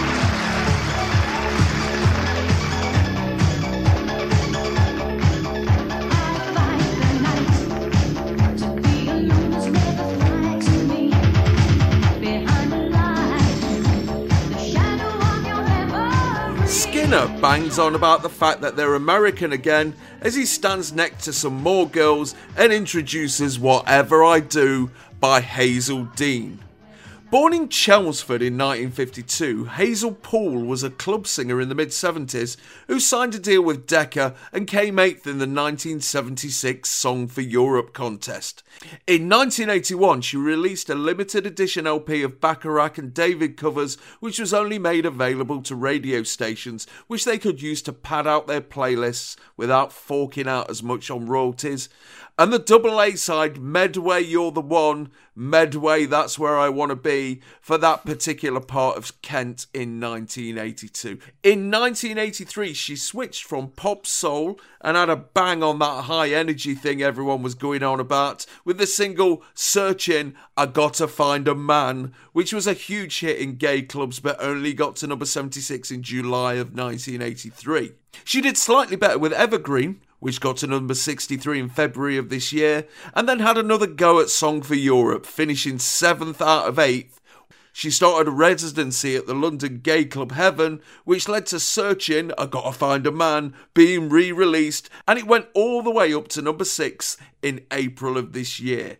This is the follow up, and it's up this week from number 13 to number 8. The first thing I've, I've got to point out, my first reaction with this was fucking hell, she is the dead spit of Clare Balding. my dad fucking hated Clare Balding. Every, t- every every time he every time she'd come on and I was there watching the telly with him, his face would fucking just just screw up as if she'd just had a shit on the floor. And he'd go, Oh fucking hell, here she is, fucking bunter. He used to, he used to call her Bunty Balding. This is fucking great. And if you don't think so, you must be some kind of pervert. Um, Yeah. It's like saying you don't like jumping on a trampoline. You know, what the fuck is wrong with you? I mean, for me, because this is a Stock Aitken and Waterman record, right? An early Stock Aitken Right. and Waterman record. And for Yeah. me, this is part of their holy quartet, along with uh, You Spin Me Round by Dead or Alive, Respectable by Mel and Kim, Mm. Yeah. and I'd Rather Jack by the Reynolds Girls. I knew he was going to say I- that. I know a lot of people disagree with me on that, but I think it's an amazing. I know. record. I had those four as well. Yeah. And much as I hated that sort of lazy, smirking attitude to Stock Aitken and Waterman, if anyone tries Mm. to take the revisionist line that there really was some worth to those endless soap star records and sort of rickety, Yeah. like medium NRG singles with big fun Mm. and Sonia. You know, and tries to tell me it was like Motown Yeah. or something. No, you have to listen Yeah. to those four records, and then you understand just what contempt they really had for their audience and for their own abilities, Mm. because that's what they were capable of. Right, four completely Mm. different records uh, with different moods and different levels of seriousness, but all with a distinct producer's identity and a trademark sound, all of which highlight the unbelievable laziness and sloppiness and lack of life that's in most of their work. Um, and when you think about how good um, I Should Be So Lucky or Too Many Broken Hearts could actually have been if they'd Yeah. you know if they'd Mm. spent the whole afternoon on them you know like here all they've got to work with is this high NRG singer who sounds like Bonnie Tyler after five bowls of Sago and you know looks like Clare Balding or looks like your mum's friend Jan um, Yeah, your your, your mum's friend Jan, who's uh, just split with her husband and doesn't seem that upset about it for some reason. and they build this fantastic record from the ground up. Um, I love it. Have, have you heard the 12 inch of this, by the way? Because it, No. it's No. brilliant. It's absolutely brilliant, and it- and it reveals that kind of the weird closeness of that high energy pop to almost like industrial music or something. Um, I remember reading um, Pete Waterman interview um, where he's saying that the bass on um, "You Spin Me Round" um, isn't a real bass at all, and it's a sound that Matt Aitken made up from steel girders being hit with a hammer. I'm not saying Stock Aitken and Waterman were Einstürzende Neubauten or anything, but you can you, Or, or, or the special effects men in Star Wars. but you can hear the influence of kind of things like Blue Monday almost on this. There's a juddering kind of kick drum. Um, and, and, Yeah, and you can you can hear know- the fairly direct influence of Blue Monday in uh, that bass line as well. Yeah, yeah, yeah. And you can also hear it on their first ever single, the first source single, the um, what was it? Uh, the Upstroke by Agents Aren't Aeroplanes, which was a kind of a relaxed rip off from the previous year. Mm. You could, but this is a great record. You can see why. Straight after hearing it, Pete Burns sort of asked Stock Aitken and Waterman to make "Spin Me Round" sound kind of just like it. And I love the the, Yeah. the the bit I really like about it actually is what they've done with the backing vocals because they've not allowed any other backing singers in. Um, so they've got her to do her own backing vocals. That's what it sounds like anyway. And it makes it both a kind of externally big song, but also a kind of real sort of inward looking echo chamber of the singer's desperation, really.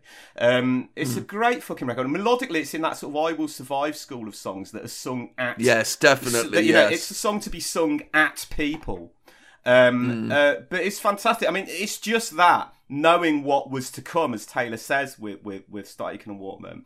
There's a kind of poignancy to this because you know Hazell Dean doesn't know at this point that she's going to be cast aside and discarded, as as Stock Aitken and Waterman always do. Uh, uh, uh, Yeah. when uh, you know the the way they sort of cast aside Mel and Kim and, and things like that uh, for, in preference Yeah. for all these neighbours people was a real shame. Yeah. Was a real shame. There's care Yeah. and attention in this record that, that they didn't have later on.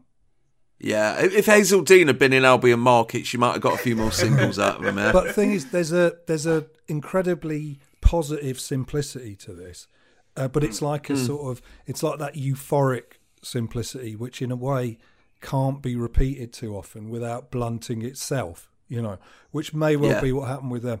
Like, you know, they just they just wore out their plastic hammer. You know, Yeah. but it did some Yeah. lovely banging while it lasted. Yeah. I mean, Neil, you're totally right about the I Will Surviveness of it, but those kinds of songs have always, you know, I always think, well, okay, if if if you if we're finished and you're over me, why have you sat down and written a song It's and then made it? Yeah, yeah. Why's that?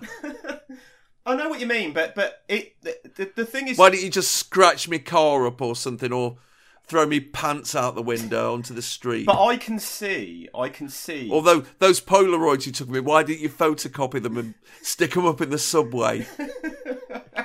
This is a record though. It's the use of it, Al. It will be used Hmm. by I don't know. I can just see people at parties that I've been at and, and nightclubs that I've been in at the edge of a dance floor dancing to this and singing this at somebody who is sat down. Yes. And and and, Yeah. and it's that kind of use, that vengeance kind of aspect to the record that, that makes it that makes it really powerful. And the production of Mm. it is is just fantastic. I do honor, uh, hugely recommend seeking out the 12 inch of it. It's about eight minutes long.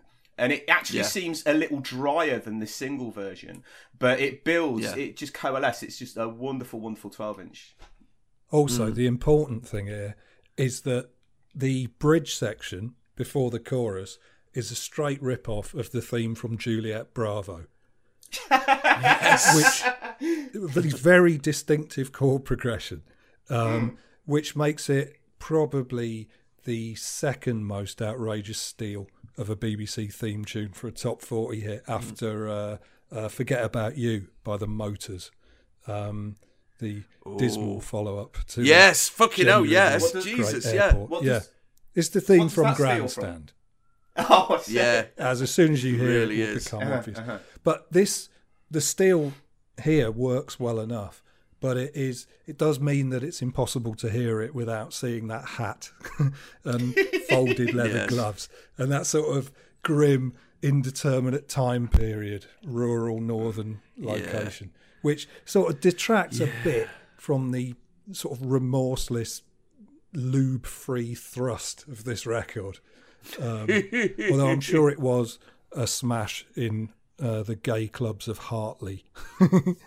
until Yes. until un- until Sergeant Beck and Sergeant Parrish kicked the doors in and started booting people in the face. Oh, I mean, per- personally, I, I, I was totally oblivious to the kind of gayness of this at, at the Yeah, time. me I too. been. I would have been totally, which is strange now. Think, I mean, looking at the two dancers she's got with her and the moves they make. I'm not saying they're doing anything particularly suggestive, but it, but it's highly, it's it, it's straight out of a gay club performance. Um, yeah, but, I, you you wouldn't have thought that at the time, No, would you? 'Cause absolutely you'd have gone, oh, well, right, there's a woman, and uh, uh, oh, oh, she's got two black men dancing with her. Well, black men aren't gay. yeah, there's- you see those two dancers and think, well, something for the ladies there. Yeah. no, and they've borrowed Windjammer sweatbands. Well. Actually, now you come to think of it, this song got, got played quite a lot at Ziggy's. Ah. Fuck.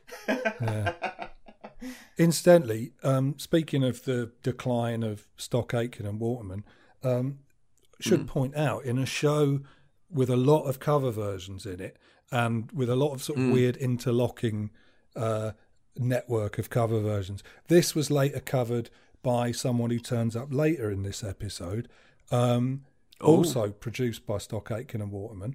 And while her version is superficially classier and a lot more expensive sounding, it doesn't have the Mm. guts of this version. It doesn't have that sort of No. popper's edge to it. Um, Yeah. Mm. And I was quite disappointed because uh, I expected better. And the, the only other thing I want to chuck in here is the backdrop. Uh, it looks like they're performing in front of a massive guitar fret, like in Guitar Hero. Imagine though, high high energy Hazell Dean Guitar Hero just just wouldn't work, would it? so the following week, whatever I do jumped four places to number four, its highest position. However, the follow up, Back in My Arms Again, would only get to number 41, as did the follow up to that, and she never troubled the top 40 again.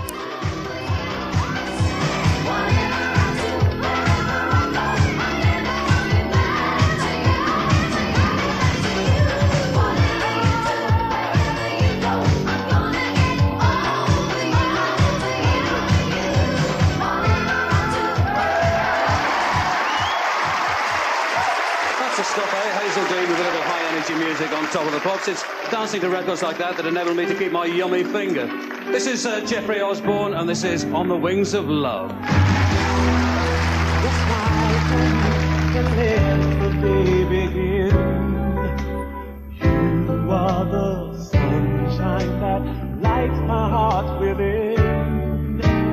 Peel points out that dancing to artists like Hazell Dean has helped him keep his yummy finger. Ob- Obviously, he, meant, he means figure, doesn't he? I can't slag him for that. I can't slag him for that. I make mistakes like that all the fucking time on chart music. There's that moment where he's got that crestfallen look in his eye when he knows he's fucked Yeah. up, but he has to move Yeah, on. you you say obviously, but I didn't know that that was what he meant until you just said it. Then Oh. I spent the whole week going yummy finger. Yeah. but you know, bear in mind that at the time he was doing the voiceover for the for the amazing fucking trio adverts. Oh yeah. So that that company could have made John Peel's yummy fingers. Mm, so Peel introduces a pre-record of "On the Wings of Love" by Jeffrey Osborne.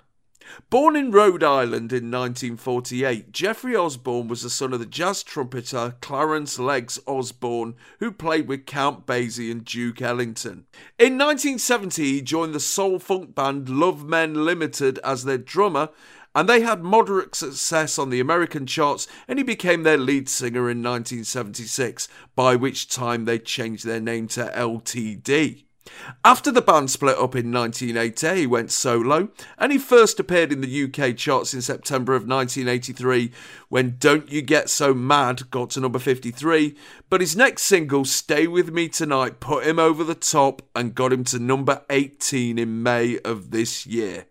This is the follow up, and it's up this week from number 20 to number 15.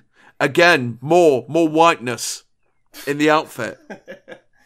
He's got a white jumper on and PVC trousers, and, and fuck me, I bet he's really glad that it's not a fast dance song because, uh, you know, it won't be too long before he'd be sweating like Gary Glitter in PC World. I, I think he looks ridiculous. He, he, he, Yeah. it- it's the kind of jumper Captain Birdseye used to wear. He, it's like a Yes. sexy Daz boot. He looks fucking. Yeah, them trousers, man, they're not leg hugging No, uh, PVC really- trousers. They're a, bit, they're a bit loose and a bit too shiny. They're ju- yeah, they're, they're, they're not They're good. Very Foster Brothers. Yes. I'll tell you what I will say for him though, the opening shot um, of him looking meaningfully into the camera.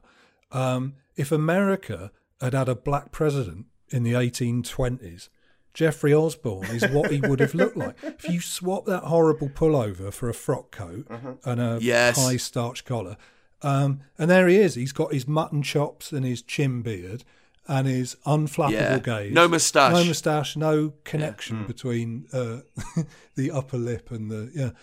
Um, looking like he's got the hand of destiny on his shoulder. You know, you can imagine him sepia tinted in a stovepipe hat. Yeah. Um, snipping the ribbon on a new railroad. Well, it's Uh, it's very weird because the background as well, the backdrop for this performance, um, it looks like a vivisection laboratory or something. It, it- it looks like that. Did you notice it? Like there's cages on the floor, and I, I kept Mm. expecting to see. I don't know the movements of some poor tormented rodent who's been given too much insignia aftershave or something. it's a Yeah. really, really weird backdrop, which was the only distraction for me um, from a deeply tedious song. I have. to Yeah. I mean, it's, Um, one- it's one of those. Am I right to talk about the song? Yes, yeah, Yeah. well, yeah, why not? Fuck it, chuck it in, Neil. Well- Let's, well, you know, it's kind, we can it- talk about songs every now and then. It, it's one of those adult songs that I hated back then because it's just all about love, which is so boring. And I would have sat there. yeah, a a boring love with love without doing it. Well, this is it. And I would have sat there with my thumb just firmly pointed downwards for its entire duration, including Yeah. the dreadful circus style music bridge. And including the most horrible telegraph predictable key change, that kind of Elton John Disney key change that happens towards the end. Yeah, this Um, does sound like a Disney song, doesn't it? It does, and it's fucking boring. It sounds like it was written by somebody really rich on a very big white piano, looking out over Yeah. the Pacific Ocean, and and, Yeah. and it would have it would have driven me from the room. I suspect in, that, in 1984 watching it. Um, Yeah, you, can- you can imagine some cartoon mice having a bit of a snog on a on a massive stalk as it swoops over the cityscape to this. I was I was also kind of annoyed that he does um, he repeatedly um, does the two fingers to illustrate the lyrics, but he never, in a touching act of American British cultural misunderstanding, does the V's and does it the wrong way. Yeah. around, which is a shame. Yeah. I mean, it's just deep a shame in general that the V's are disappearing um, from Yeah. this country. I, Oh, tell me about Can that. I just say, that- I, I was Yeah, go on, you go on. My stepson, right, is a wrestler. I, might have mentioned this Yeah. before. Um, and, uh, he he he fights um, in a, in a, a Cov Pro Wrestling, right, which goes on here. Yeah. And uh, his name is Jake Casanova. He's a great wrestler, but um, Nice. uh, he attracts lots of kids, fa- kiddie fans, like little, little, really little kids, eight, nine, ten.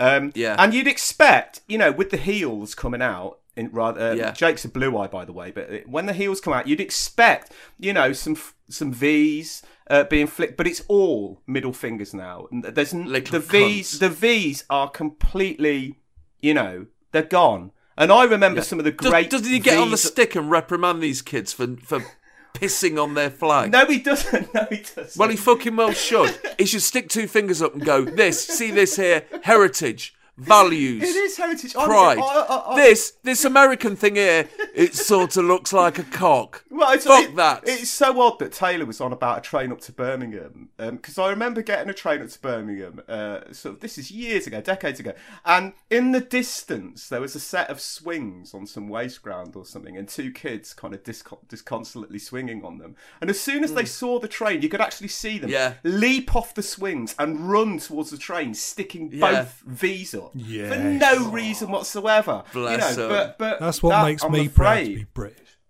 yeah. That I'm afraid it's a, it's a vanishing sight. I mean, yes, yes, the two fingers through the gestures thing. The upsetting thing is that he does that, but then he just foregoes the most obvious thing, which is to, at the end of the song, just turn around and just flap his arms like the Beatles did when they were getting on that plane to go to India. That would just bring the majesty of the song together, wouldn't it?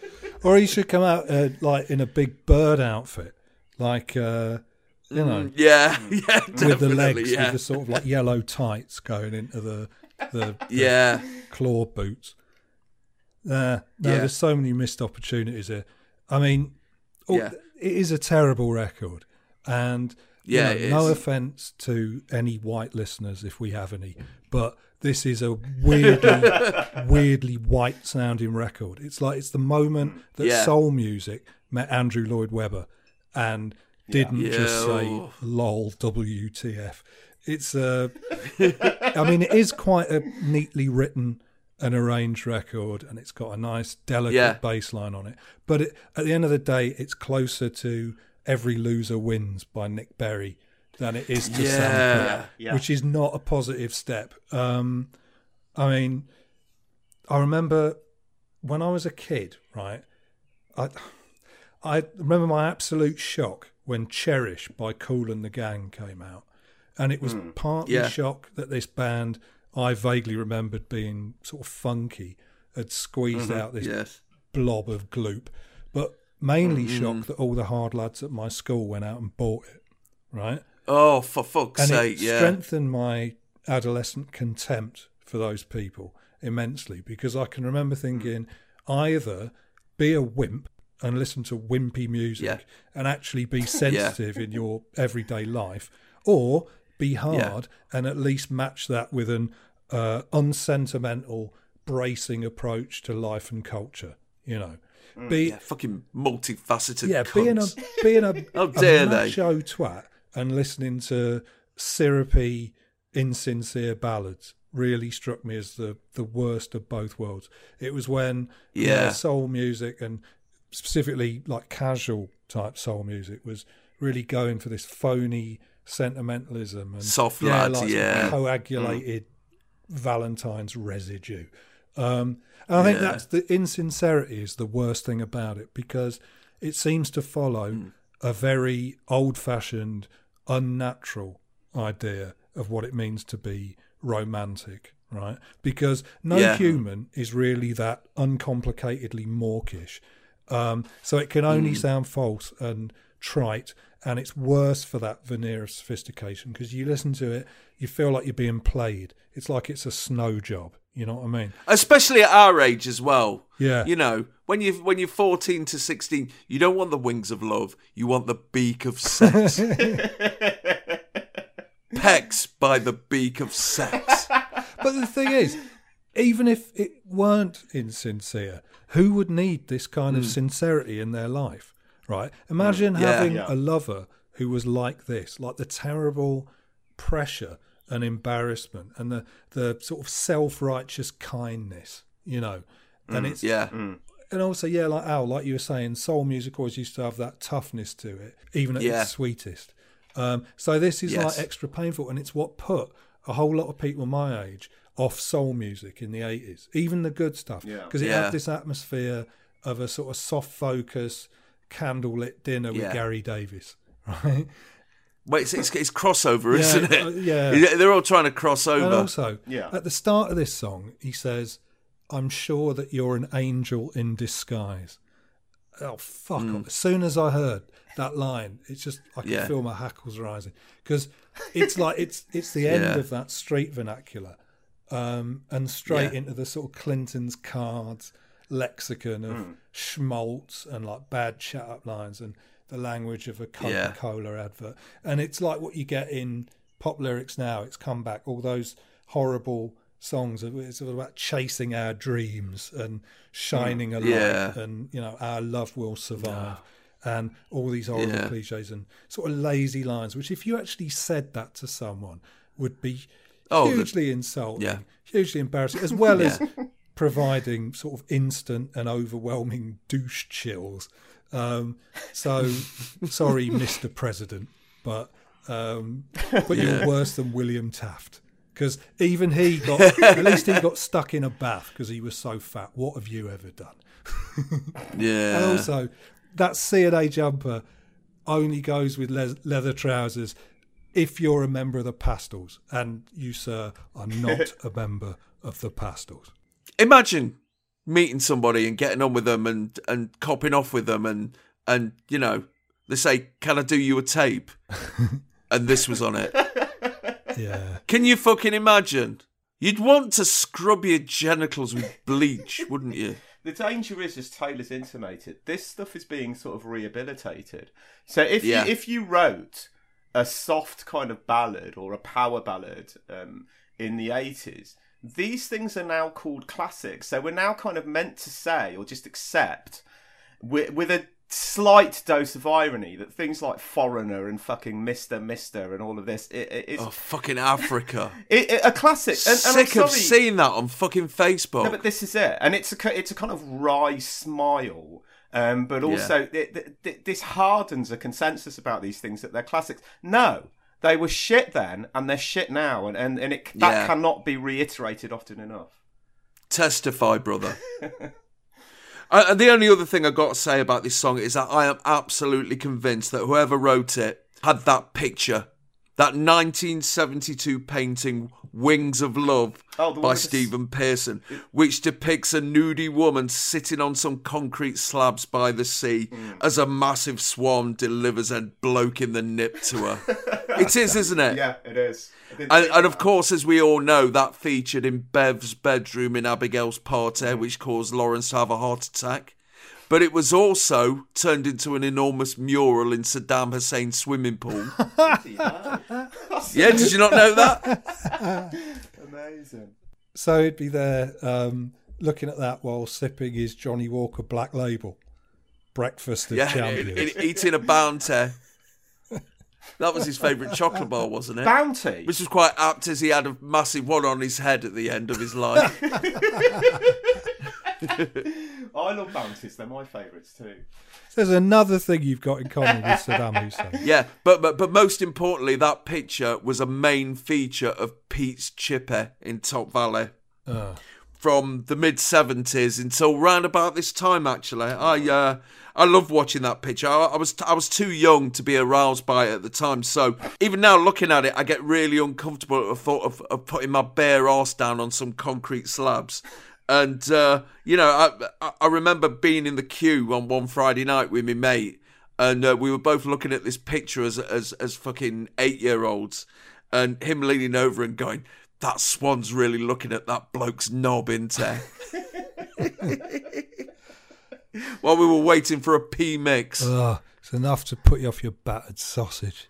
So the following week, On the Wings of Love, flapped four places to number 11, its highest position. The follow up, Don't Stop, only got to number 61 in October of this year, and he never made the top 40 again, although he had his biggest American hits with You Should Be Mine, which got to number 16 there in 1986, and his duet with Dionne Warwick, Love Power, which got to number 12 the following year.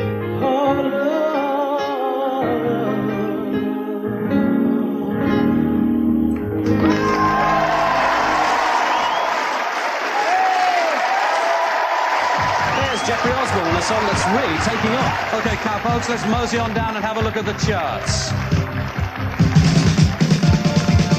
At 40, a flock of seagulls, the more you live, the more you love. At number 39, the Jacksons with a state of shock. At 38, it's Bronski Beat and the small town boy. SOS Band at number 37, just the way you like it. And Whammer at number 36, Wake Me Up Before You Go Go. 35, it's Nervous Shakedown, that's ACDC. And Lionel Richie's at number 34, Stuck on You. New entry at 33, Howard Jones, Like to Get to Know You Well. At 32, Breaking, There's No Stopping Us from Ollie and Jerry. 31, Seven Seas, The Ice Caps Are Melting, Echo and the Bunnymen. Band of Gold are at 30, Love Songs are back again. 29, The Acceptable Face of Modern Music, The Mighty Wild Come Back. 28, Thompson Twins by the Sisters of Mercy. At 27, Nik Kershaw, and I won't let the sun go down on me. Tracey Ullman's at number 26 with sunglasses. Modest Rod Stewart at 25, some guys have all the luck. At 24 is Jump for Your Love, the Pointer Sisters. 23, Trevor Walters, No Relation, and Stuck on You. And at number 22, and here in the top of the pop studio, Blancmange, The Day Before You Came.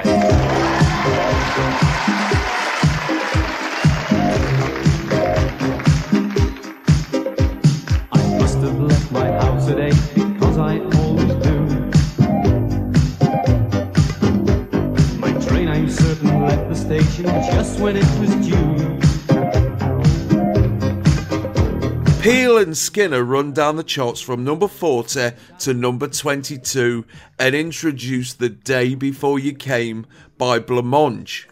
Formed in London in 1979, Blancmange were originally a trio and then a synth like duo who put out an independent EP called Irene and Mavis a year later. They first came to prominence when they featured on the Some Bizzare album compilation alongside Depeche Mode, Soft Cell, and The The, and were subsequently signed to London Records. Their first two singles on the new label skulked around the lower reaches of the chart, but they hit the jackpot with their third release, Living on the Ceiling, which got to number 7 for three weeks in late 1982. They went on to have three top 40 hits in 1983, including a number 10 with Blind Vision, and this single, a cover of the ABBA release, which only got to number 32 in October of 1982, is the follow up to Don't Tell Me, which got to number 8 for two weeks in May of this year. ABBA fully endorsed this cover version, which is currently stuck at number two this week, to the extent that they allowed the group to use clips of their own video for Blancmange's version, but we're getting an in studio performance here. So, but yeah, before we get into the song, let, we need to discuss the fact that how ABBA just fell the fuck off in the early 80s. Can't believe that the original version of this song only got to number 32 in Britain. Yeah, I mean, the original is one of ABBA's best. Um, Yeah. Late, sort of darkest singles, totally electronic. A, a, a very much a studio confection, but lyrically, Mm. just one of their best songs. Yeah. Um, so much of it resting on their ability to do to do boredom and, and banality so well. Um, and the Yeah. slight sense of mistranslation in the lyrics as well. Um, it's just a wonderful, wonderful record. I, I mean, I don't know if this has been mentioned before, but um, late period ABBA, I think, has been best addressed, not to make anyone blush, by Taylor Parkes' um, essay about uh, visitors. Which yeah, Taylor's probably going to grin about, but it's a fucking fantastic piece of writing that that opened up that album to me, um, and I think Yeah. for a lot of people, um, I love that song. I hate this cover. Yeah. But but this song is the follow up, the true follow up to The Winner Takes It All, isn't it? Yeah, yeah. It's the same character a, a, a few years later. Yeah, and I don't think ABBA songs respond that well to being covered in the first place. Uh, Mm. partly No. because the originals are near perfect, and partly because Yeah. that slightly awkward English in the lyrics sounds natural in a Swedish accent, but sort Yeah. of false Yeah, in a British yeah. voice. Um, but the idea of taking their darkest and most grimly Scandinavian song, which is this is a song Mm. where you know the the day of the title quite clearly lasts about three hours before it gets dark again. Yes. um, and just making it jauntier with a very Mm. superficial layer of Indian percussion and for Yeah. no reason and singing it as though it was some kind of joke. I don't understand what they thought they were doing. But I mean, that is a puzzle that applies to Blancmange in all sorts of ways because even their decent records are full of very odd artistic decisions, right? Like up the bloody Yeah. tree. Um, and my Yes. guess, my guess is yes. they were just trying to be a bit different and hoping that that Mm. in itself would be enough to make them interesting because they didn't have a coherent uh, vision. Yeah. Or or that this song uh, they couldn't believe either that this song only scraped the lower reaches of the top 40 it's like oh this is a fucking brilliant song. Someone's going to have a massive yeah, hit maybe with we it should hollow it out and stuff the cavity with wadding and old jumpers and uh, and put a horrible droll delivery on it. Why are they doing? this? Why not just go round Agnetha's house and piss through her letterbox? I mean, fucking hell. and it wouldn't be so bad if they'd totally changed the arrangement. They've hardly changed the arrangement at all. Um, If you think about Yeah. all the stuff that Yeah. you can do with a synth and some Indian instruments, right? The amazing Mm. different textures of sound you could create, but they've got the same flute sound. It's all the same dynamics, just shitted up. I, I can't see the point of this cover, and, and I think the fatal moment, especially in this performance, is is a moment towards the end of it where he, the, the lead singer of Blancmange, he smirks, Yeah. and, and you cannot do that. You cannot do that with this record. The superficial changes they've made in terms of changing, you know, Marilyn French for Barbara Cartland or whatever. Um, and and, and Yeah. yeah, the, the incorporation of Indian musicians is totally superficial, which is uh, the way it always was. As an Asian kid watching Top of the Pops, waiting for a bloody Asian to turn up, or at least somebody who would admit they were Asian, um, Mm. what we frequently got was bands who in order to lend their music some vague sense of exoticism, would rope in a tabla player or rope in somebody playing something Indian, usually in a big Indian shirt looking all mystical.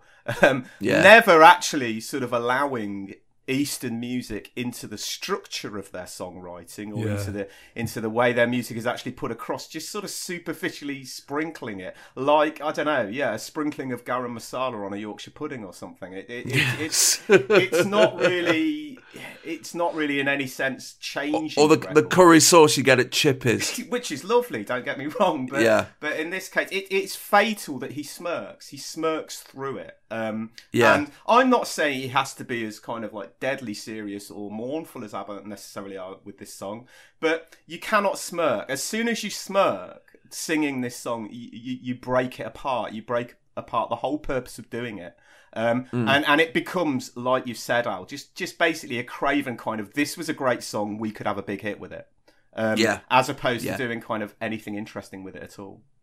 Yeah, and the other thing about the video is it, it, it's interspersed with uh, clips of Agnetha, as if Neil Arthur's saying, "Yeah, I'm I'm that bloke," copying off her out of ABBA. Oh, I great. I'm I, I'm not entirely surprised that ABBA approved of this. You would, Yeah. as, as a band that have made shitloads of incredibly successful music, you would kind Yeah. of lend your tacit approval to a young band trying it. But um, you Yeah. know, their version pisses on this from an enormous. I was really pissed Yes. off as well by that little lyric change from yeah from Marilyn French to Barbara Cartland because why? And I looked this up. I tried to Hmm. Yeah. research this. Um, in the course of researching it, I found a quote on the internet about this song that purports to be from me, which I never actually said, unless that's been severely paraphrased. Um, but also, I found a quote from Neil Arthur saying he'd been asked why they changed Marilyn French to Barbara Cartland, and he said the fact that anyone would even have to ask why is hilarious.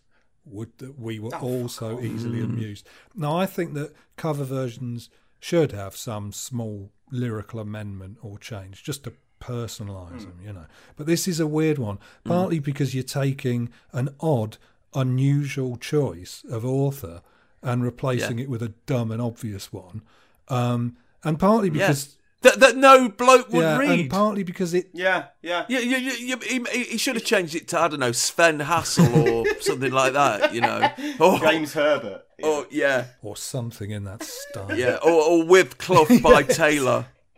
but also because it doesn't scan, right? Now, Marilyn Yeah. French didn't quite scan, but Barbara Cartland really doesn't scan. And he lapses into an American Yeah. accent just for those words. And also, the elephant in the room here is that bindi. Um, Yeah, He's got a Yeah, crap bindi on it, which is obviously just, you know, like a dab of makeup because it's melting in the studio light. yeah, Now, you know, yeah. I- I suspect Neil has more to say about this than me, or at least a, a more worthwhile perspective. But to me, Yes. it, like, first of all, okay, a lot of crap does get talked about cultural appropriation, and like any white people who don't play country music or put on a mummers play, you know, will be accused of this. But um, which you know gives reactionaries the opportunity to write off the whole concept as a phantasm, but it sort of hmm, isn't.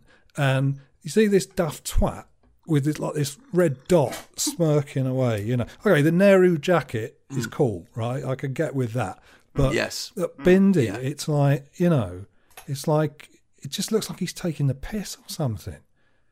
Well, no, this is Mm. it. What it what it reminds me of is, is you know, as an Asian kid in playgrounds in the eighties, there were certain things that were said to you, and there were certain gestures and and movements that were done to you. One of them was the kind of prayer hands, waggly head Yeah. thing, right? Yeah. And, and this just seems massively reminiscent of this. The, uh, you know, the reason people felt that they could do this, I think, wa- was fun. I mean, you know, Hinduism was not a religion, perhaps, that was slapping fatwas on people. Do you know what I mean? No. It's kind of, it's kind of very much a, a, a sort of unorthodox, non-doctrinaire religion, whereby you don't Yeah. even have to believe in God to be a Hindu. Really, it's kind of, it's kind of the way that, you know y- y- Yeah. you're born into it.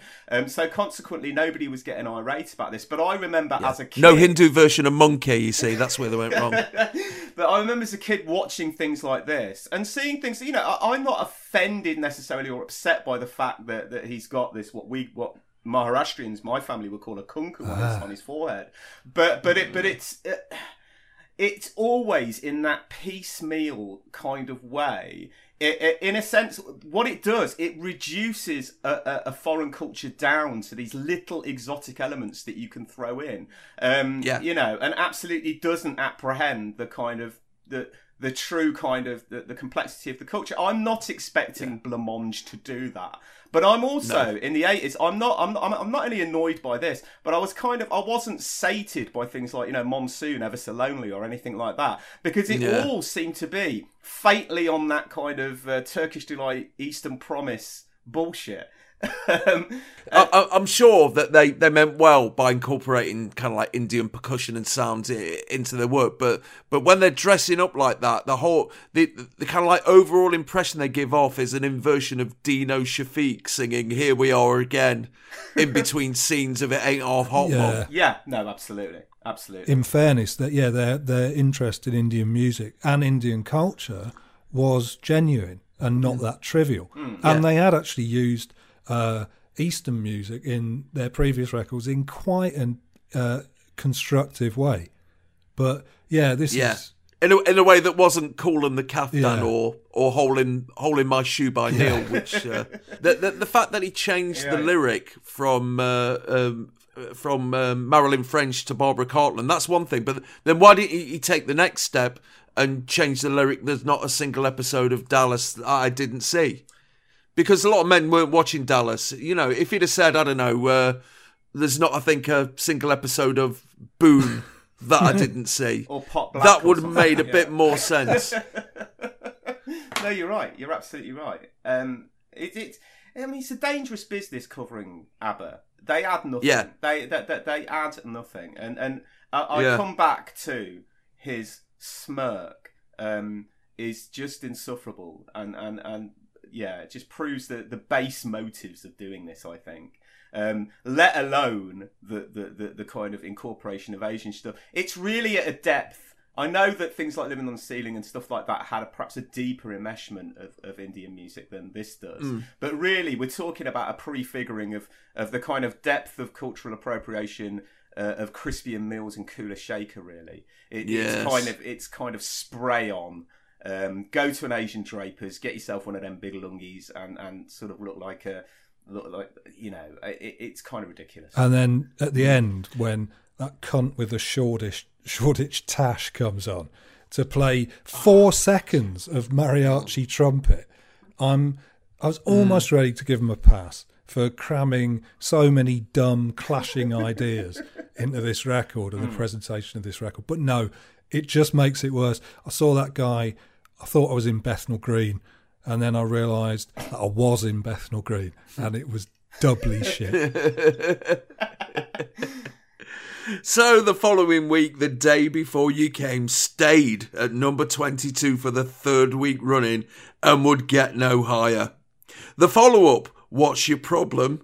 I think we've just listed them. Only got to number 40, and after two flop singles, they split up in 1986.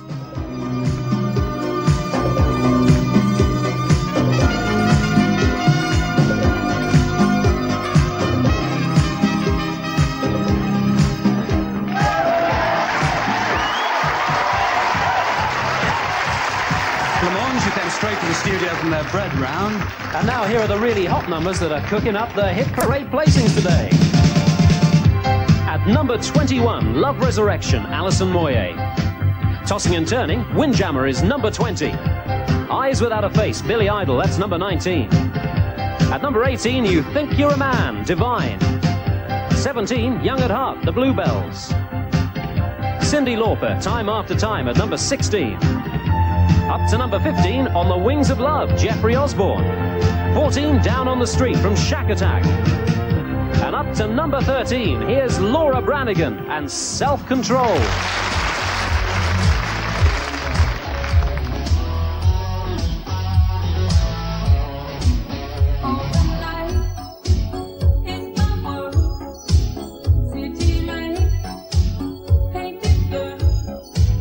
Peel remarks that Blancmange have come dressed as bakers, while Skinner launches into the charts from number 21 to number 13, resting upon Self Control by Laura Branigan. Born in New York in 1952, Laura Branigan was a graduate of the American Academy of Dramatic Arts and formed the folk group Meadow in 1972. After that band split up, Branigan spent the mid 70s as Leonard Cohen's backing singer, and in 1979 she was signed to Atlantic Records and moulded into a pop singer. She scored her first hit in the UK with a cover of Gloria, an Italian song from 1979 which got to number 6 over here for two weeks in February of 1983. This is the follow up to Solitaire, her second flop single on the bounce, and it's another cover of an Italian song which was originally recorded by Raf and has been released at the same time. In the UK, it's up this week from number 25 to number 13, and we get the video. That Baker remark, Neil, did that offend? No, that didn't offend. I was more perturbed earlier on when he's doing the rundown, and he says um, that was the uh, at number nineteen, the Thompson twins by Sisters of Mercy. That freaked me. Yes.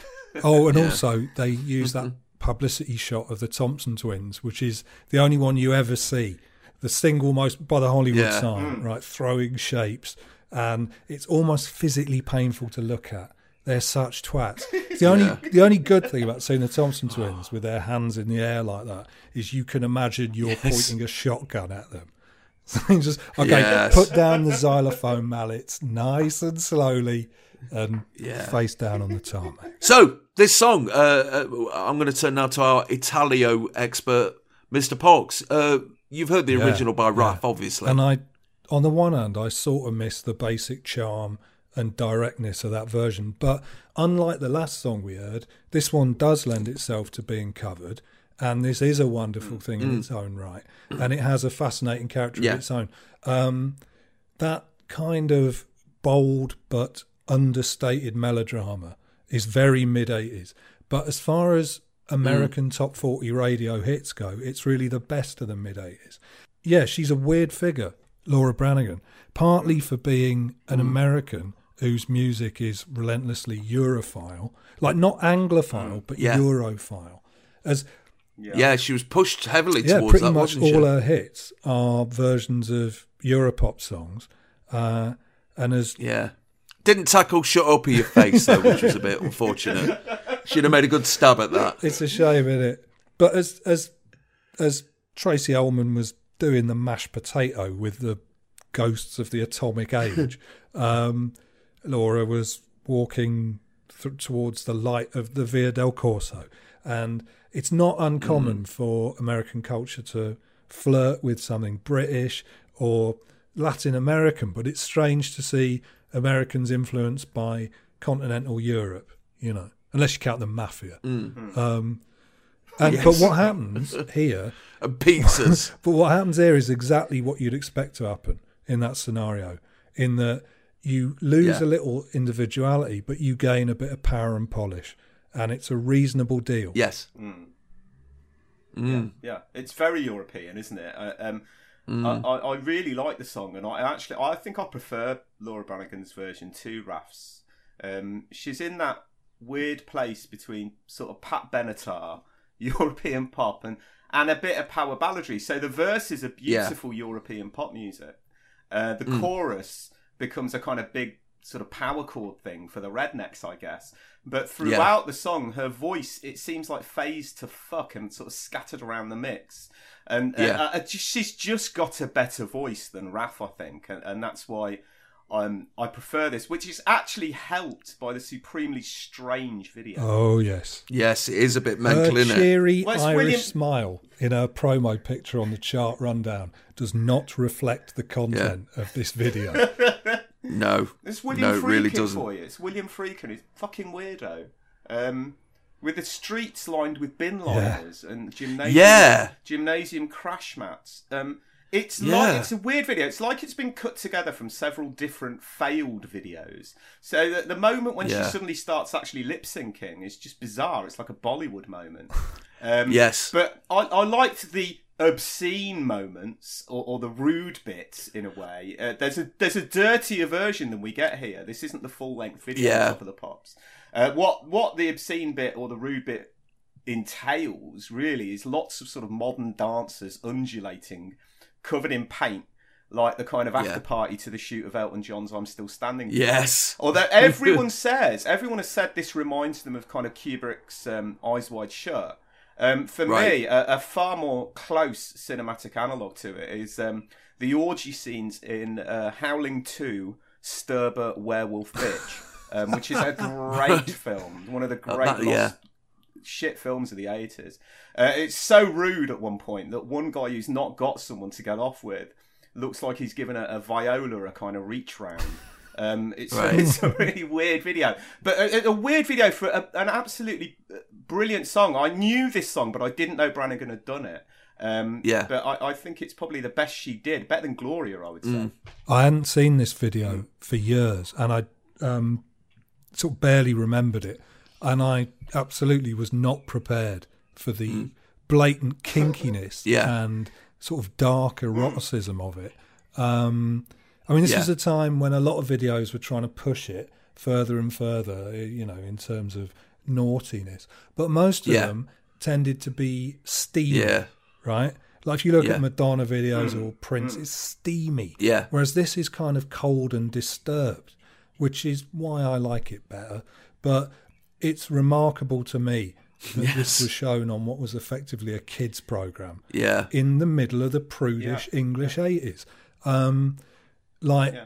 yeah. and there's there's the weirdness of it where she's she's walking down the fake Yeah. street with the yeah the bin liners on the floor, wearing a lilac scarf and a pale brown Mm. leather coat, which in itself is you know quite strange. Yeah. And then behind her, there's a pretend building with a picture window, and for no reason, while she's standing in front of it, this black curtain slowly draws back by itself to reveal in the window two naked Yeah. Floating shop dummies. Yeah. Um, just there's no for no reason at all. Um, it's great, but it's um, yeah, the heavy lesbian imagery and uh, heavy BDSM I- imagery and uh, uh, eroticized fantasy imagery, shall we say? Mm. and, Um, the, and the Phantom of the Opera. yeah, yeah, exactly. With the starring the Phantom of the Opera, um, and that astonishing bit where she's being um, trying to think of a nice euphemistic word for it. Uh, she's being, shall we say, taken in her bedroom. yeah. Yeah, by this guy in the mask comes in, and it's like you sort of think, okay, well, um, yeah, this uh, this is not the kind of imagery I normally associate with Top of the Pops. And then he walks up to her, grabs the back of her hair, and just yanks her down onto the bed with an amount of force that you weren't really expecting. No. and it's a real it- Not even in EastEnders a year later. precisely, yeah. No. And then there's five seconds of like POV porn Mm. Basically after it. it it's, Uh, but it's weird. it's vastly more interesting and provocative in its sexuality than any Madonna video. Partly because Yeah. Laura Branigan does not have a super sexy image. Exactly, yeah. It's like the dark thoughts of a real person. Yeah. Of a librarian. Yeah, rather than a sort of self-conscious uh, promotional thing. And also, it adds intrigue and depth to the record, but it really it brings out the intrigue and reveals the depth of the record. It doesn't just sort of bolt onto the back of the song like a conservatory you know. Yeah. Yeah. Her Saturday nights were certainly more interesting than mine. Oh yeah. She didn't end up with some someone sniffing her pants at a bar while Hazell Dean was on. And Agadoo. They used to play Hazell Dean and Agadoo all the fucking time at that place. Now I think about it. Jesus. So the following week, Self Control jumped up to number six and would spend two weeks at number five. While Raf's version got nowhere near the UK charts, it battled with Laura Branigan's cover all across Europe. Raf's version got to number one in Italy. Branigan's version did likewise in Germany, Finland, Sweden, and Austria. And in Switzerland, Branigan was knocked off number one by Raf, who was then usurped by the Branigan version again. Fucking hell, Switzerland.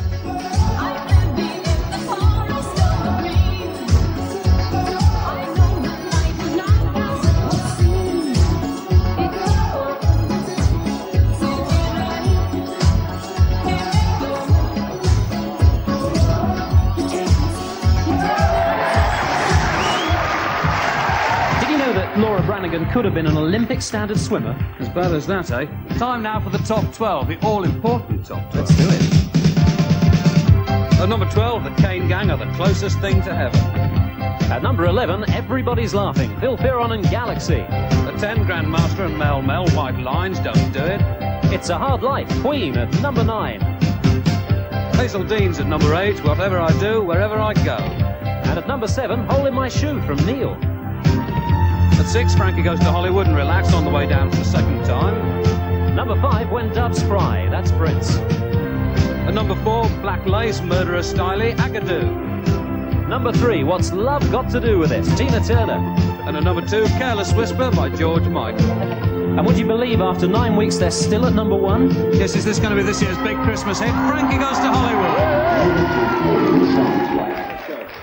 This is the sound.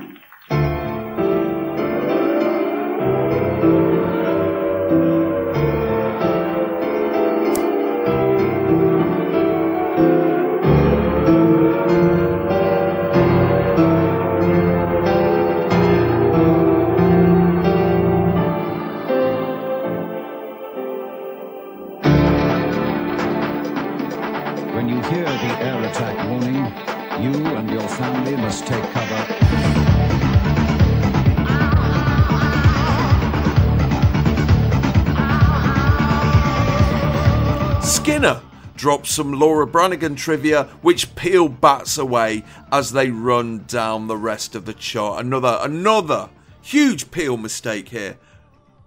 Mel Mel.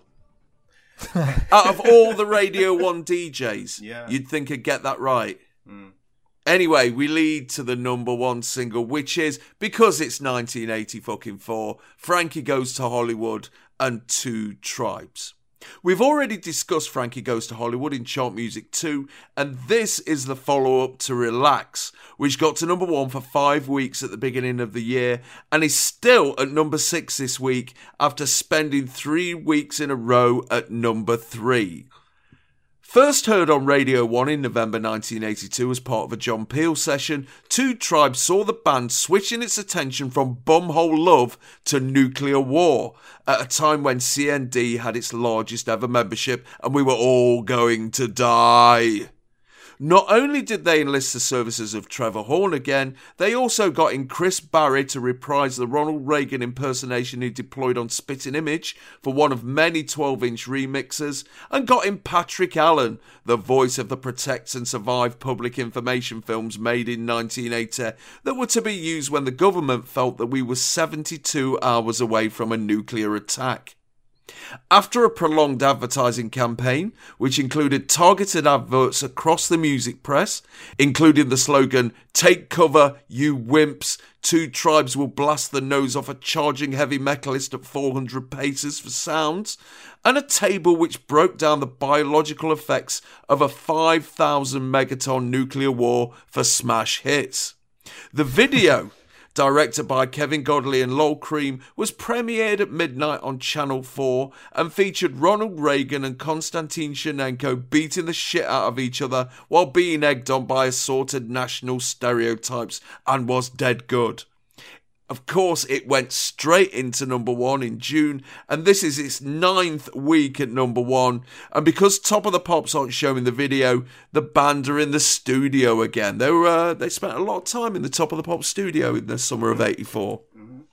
And indeed in the BBC bar, by the look of it. Yes, definitely. Uh, well, fucking hell, where do we where do we begin with this? I mean, the first thing to say is that uh, you know to get to number one in 1984, you had to shift a fuckload of records, but for do but to do it for nine weeks, They could fucking have, hell. As far as I was concerned at the time, they could have stayed at number one forever. Because when I was Mm. 12 and 13, the most exciting band in the world to me was Frankie Goes to Hollywood. And, and Yeah. the album that opened my ears to what an album could do was Welcome to Mm. the Pleasure Dome. Even now, after the passage of time watching this clip, you know, the hairs on my head were standing on end. That same thrill and that Yeah. same excitement. And to be honest, Frankie might just be the last moment I felt connected with pop, with, with, with something that was popular. Um, so ubiquitous that year, but still just totally thrilling because there's such Mm. a weird mix of things. I was discussing Yeah. this with Taylor last year, and he mentioned that they're kind of that. You know what's going on there. You've got gay club music, you've got art rock, you've got prog, you've got some. Ba- it's weird that it all worked, but it Yeah. did. And Two Tribes as a single for me is their absolute zenith. It's Yes. It, when what I like looking back on this clip in particular is precisely that moment when Holly Johnson goes into the crowd and this music is out amongst the people, if you like, because the artiness of Frankie Morley's involvement it, it is never front and center. It was always about extremely catchy songs and a confidence bordering on arrogance. Um, Yeah. But crucially, the reason this record works in a way for me that is better than say Man at C&A by the Specials or Nena's 99 Red Balloons is because it actually sums up, and it did for me at the time, how exciting nuclear war could be. It, Yes. it- it's a weird Yeah. thing. That year, I mean, we were we were uh, you know like m- a lot of families sort of slightly terrified of the whole thing. We had Atomkraft Nein Danke stickers in our car, and we had C and D posters up. My sister had that you know that Thatcher Reagan Gone with the Wind poster. Yes. Um, you know, pre threads, this was the kind of height of my paranoia, but also my slight fascination with nuclear war. Yeah. And and, Yeah. and, and, and you know, seeing mushroom cloud pictures was always a thrill, remains a thrill. And and perhaps perhaps built that year in particular, nineteen eighty four, because in February that year in Coventry, um, the four, the you know, the four minute warning siren was set off accidentally. Um, Oh, It was it was actually set off in Nuneaton, a place we call Treacle Town because everyone's so slow and thick there. But um, it was it was set off by a copper who was showing somebody else how the system worked. And he set Yeah. it off really early in the morning. Now, I was only a little Oh. kid, but I remember lying in my bed, hearing it, and knowing what it was, and Yeah. thinking sort of really palpably two thoughts. One, that I'd had a good innings, I was 12, but two, that I hoped that before I was incinerated, I, I, I got to see the cloud. It was simultaneously something both sort of terrifying and intriguing. For a lot of us little juvenile kids, we were both Yeah. sort of horrified by nuclear war, but strangely curious to see what it had looked like. And, and Yeah. you know, Two Tribes is thrilling. Not it's not a hectoring, preachy kind of. It, I know it's an anti-war song. But it, it Mm. takes a sort of thrill in the nuclear age as well that, that's really, really crucial to the way it works. I mean, my memory of of these times, I think it was the year before. There was a park near to me on on Grand Park, and on one Sunday they had a, a CND demo there. Right. The two things I remember were there was this kind of like diorama in a domed glass case, hmm. and it was like a village kind of setting. You know, there's a, there was a bit of a town over here, and there was fields, and there was sheep, and all this kind of stuff. And right in the middle, it was like an arcade thing. It, there was a red button. And if you press the red button, the whole diorama turned round, and in the middle was a massive papier-mâché mushroom cloud, and then there was all these models of sheep that had been like chopped up, and there was red paint coming off them, and everything was ruined and everything. It's like, oh yeah, this is what happens, and it's like, whoa, fucking hell. And the other thing I remember is uh, there was a there was a kind of like a uh, a jumble sale kind of element to it. I bought Hey Jude by the Beatles simply because uh, I was looking at it and some bloke, uh, some hippie bloke, just pointed at it and go, "Oh, Revolution, that's a fucking brilliant song. Buy it." Mm-hmm. And I did, and he was right. Yeah, yeah. sometimes trust a hippie. I say. I bet that diorama opened the eyes of those people who thought that a nuclear war would sort of be all right. yeah, definitely. Yeah, I, would love to know where that is now. That should be in the British Museum. But yeah, I mean, you probably felt same way as me. A nuclear war was nailed on going to happen. Mm. You see all these, you see the, all the newspaper articles Yeah. now about millennials worried about not being able to buy their own house. It's like, oh fuck off. we were worried about pissing down our legs in the fucking high street Yeah. and having to uh, having to have sex with people for for a rat to eat. And yeah, and we must point out that this is this episode of Top of the Pops is three months before Threads. Mm. So Yeah. you know, and we was and we was st- we were already shitting it about it. I mean, uh, to be honest with you, I can't remember being that upset or frightened about Threads. I was more watching it and going, "Yeah, that's that's what's going to happen." Because I'd watched all the documentaries and stuff. I was like everyone else. I was grimly fascinated by it. Yeah, yeah, it's like when I was at school, they took us into the TV room to watch uh, that QED documentary with Yes, Ludovic on the eighth Kennedy. day. Yeah, yeah. a guide to Armageddon, and it was basically Yes. It, it was sort of not really the school's business to do that because it's not No. really educational because it, it's just saying, Yeah. well, you know, you're fucked because Mm. there's Mm. no education. A good life lesson, though. Yeah, but you might as well have taught kids that, you know, what happens if a nuclear bomb goes off is, you know, like a, you know, a load of kangaroos fly up in the air and uh, Yeah. everything turns into custard because it makes no difference, you know. You're st- Yeah. What you can do is just going to sit there. Um, did learn that, unfortunately, if you see the cloud, um, Yeah. you're not going to get off lightly because if you're still around by the time that thing's gone up, uh, Mm. you you haven't been vaporized, and thus it, it is rat munching time. Um, Yes. and also that what it looks like is uh, yeah, piss coming out of a lady's trouser bottom and a Yeah. bloke in a bike up a tree, all charred. Yes. Yeah. But I think I think Threads did change my idea. I'm, I'm not saying I was excited by nuclear war and I wanted it to happen, but it Mm. made it a hell of a lot grimmer in a way um, than, Yeah. than it had been before. And, but, and you know, Frankie had made it sound exciting because Two Mm. Tribes is is a succession of just thrilling moments. Uh, relax. Relax is a club track, you know, and it's constructed Yeah. around one really important moment, the jizz moment, if you like. Um, Yeah. But this is more. Isn't this everything? Is more ro-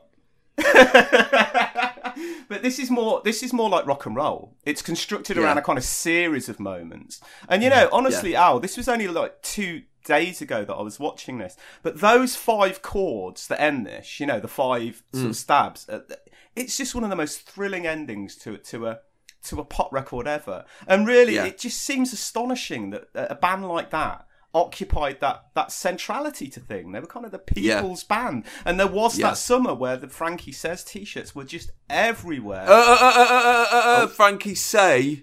oh shit! Sorry. Well, no, because Fucking the hell, Frankie man. says was not covered by copyright. So if you got them off the Ah, market, yeah. Yeah. it would. Yeah. So there were actually more Shitloads of Frankie bootleg ones, says yeah. than Frankie say. I think Yeah, you're right. but that's it. Still fucking annoys me, man. Sorry. Trivial Pursuit, Wendy Richard, Mary Hopkin, Chris Eubank, um, etc. Should also Yeah. put in a plug there for the new Half Man Half Biscuit album, seeing as it was them who uh, alerted me to this rogue S that wankers Mm. put on everything. Yeah.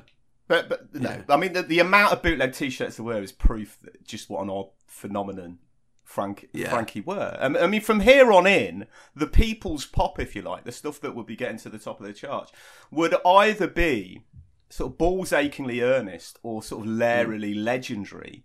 You know, Yeah. the, the sort of the sort of people's bands, if you like, Oasis and the like. I mean. Frankie, even mm. though they were everywhere, they never got tiresome for me in '84 and '85. And seeing No. them on telly, seeing them on telly was always a, a total thrill. They couldn't keep up the peaks. That's the thing they were at in Yeah. '84 and '85 afterwards. But my God, when you compare what came after with them, that, that mass. The, the, the weird. It seems strange to say it about something that sold so much, but I think Frankie are one of the, the most majorly underrated bands in British pop Yeah. history.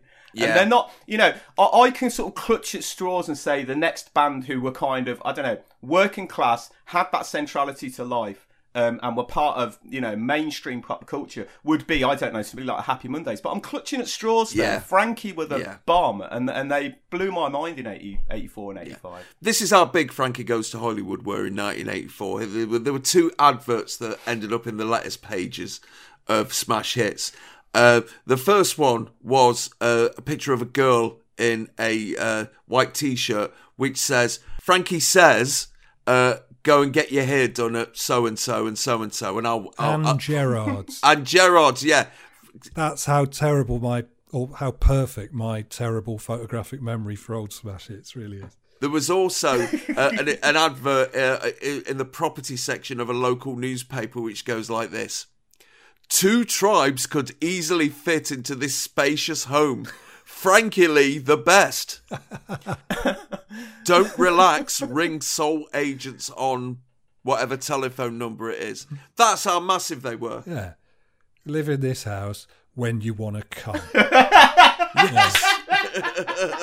but I, I agree with everything Neil said about Frankie, and uh, yeah, we were the same age, and I was equally into Frankie Goes to Hollywood at the time. Like they were kind of the first current band Mm. that I was really obsessed with. Prior to Mm. that, I'd only been into Mm, old mm. groups. Um, Yeah. and yeah, I mean they were a modern group that sounded completely modern. Uh, Yeah. And yeah, this is obviously the pinnacle of not just them, but of that particular kind of record production, uh, as Yeah. well as proof that to make a great record and a great number one, you don't need a great song. In fact, you don't even need a Mm. song because this isn't Mm. even a song. It's, as Neil says, it's a sequence of sound events uh, strung Yeah. along a bass line, which is partly why it seemed so original at the time. I mean, above and beyond Trevor Horn's production. I mean, there were plenty of funk records before this, which were equally Mm. sort of uh, disjointed and kind of anti-craftsman like in terms of the song. Yeah. But Yeah. they weren't number one, and it's an achievement in itself to cook up this broth of uh, half-formed ideas and not only make it brilliant, but make it irresistibly commercial in a way that Mm. you know no tunesmith could ever hope to match. Uh, Yeah. it's fantastic, and this performance is great as Mm. well. Um, aside from at the start where he rips up a copy of the Sun, which might Yes. seem like a very clever statement, but somebody's mum is going to have to sweep that up, all right? So- but it's no, man. No, that, I, I heartily approved of that even then. but it's so obvious that it's because they can't show the video. Yeah. So they've tried to make Yeah. this look and feel Yeah. as much like the video as possible. They got the Yeah. the, the sort of tannoy speakers slash uh, air raid siren. Yeah. Um, and Yeah. the handheld newsreel camera on Holly Johnson. yeah. And the kids with Yeah. flags Yeah. uh, support, Yes. supporting America or Russia. It's like it's winking at something that everyone knew, which Mm. is the video. Yeah. But it's like when they bleep a swear word, but everyone hears it in their head anyway. And that's what this Yeah. is. It's like the Two Tribes video uh, bleeped. Uh, but it works Yeah. brilliantly. Um, like most of the times when Top of the Pops tried to make an effort, Yeah. right? Most of the time you see a group on Top of the Pops and the clip is so basic and filmed in such a slapdash way, you know, that when they did a big production number, it does stand out and it does have that sense of occasion. Um, Yeah. and this really works well. And it's in a way, it's a shame that the band have all swapped instruments Mm, for a, Yeah. a pissed giggle, which kind of shows that after Yeah. nine weeks they don't really give a toss Yeah. anymore. Uh, No. but you've still got Holly plugging away and giving the big performance like the old pro that he is. You know, He's fantastic. Yeah. He's so, such a good frontman. Yeah, he. Everything he, does in Oh, this yeah. performance, Yes. from the beginning through the bits with the audience, where I love the kind of guy who looks like a PhD maths lecturer, kind of grimacing as the camera goes past him. And there's a genuine sense that it's close to chaos when he's out in the audience. It, it, it's it's kind of almost Mm. control. I also love the bit towards the end when he hooks his walking stick on the lighting rig, and and I know these seem like little things, Yeah. but I think he's such a fantastic frontman, Holly Johnson. Yeah. Yeah. And also just that leering expression on his Mm. face the whole time. Um, he just constantly looks like he's out of his head on some weird chemical that straight people aren't taking yet. um, You know, just walking through an orgy, looking around and uh, deciding what he wants to do next, you know. Yeah.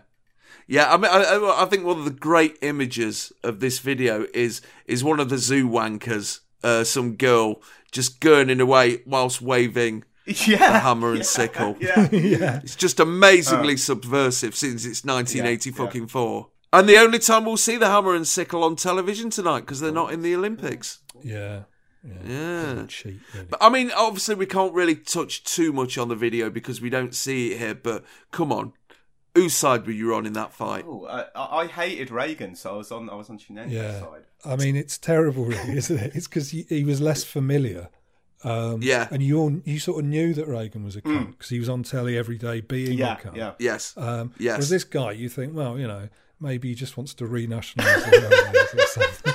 Yeah. And it's like, Yeah. in fact, I- no, no, it's like you will have electrodes on your bollocks if you say about this man what you say every day about Mm. Ronald Reagan. But yeah, I was Yeah. supporting him as well. I was fully on Chernenko's Yeah. side in that fight because at the beginning he gives he gives Reagan the two fingers That's like right. a proper fucking like a proper British person. Yeah, yeah. He's one of us, really.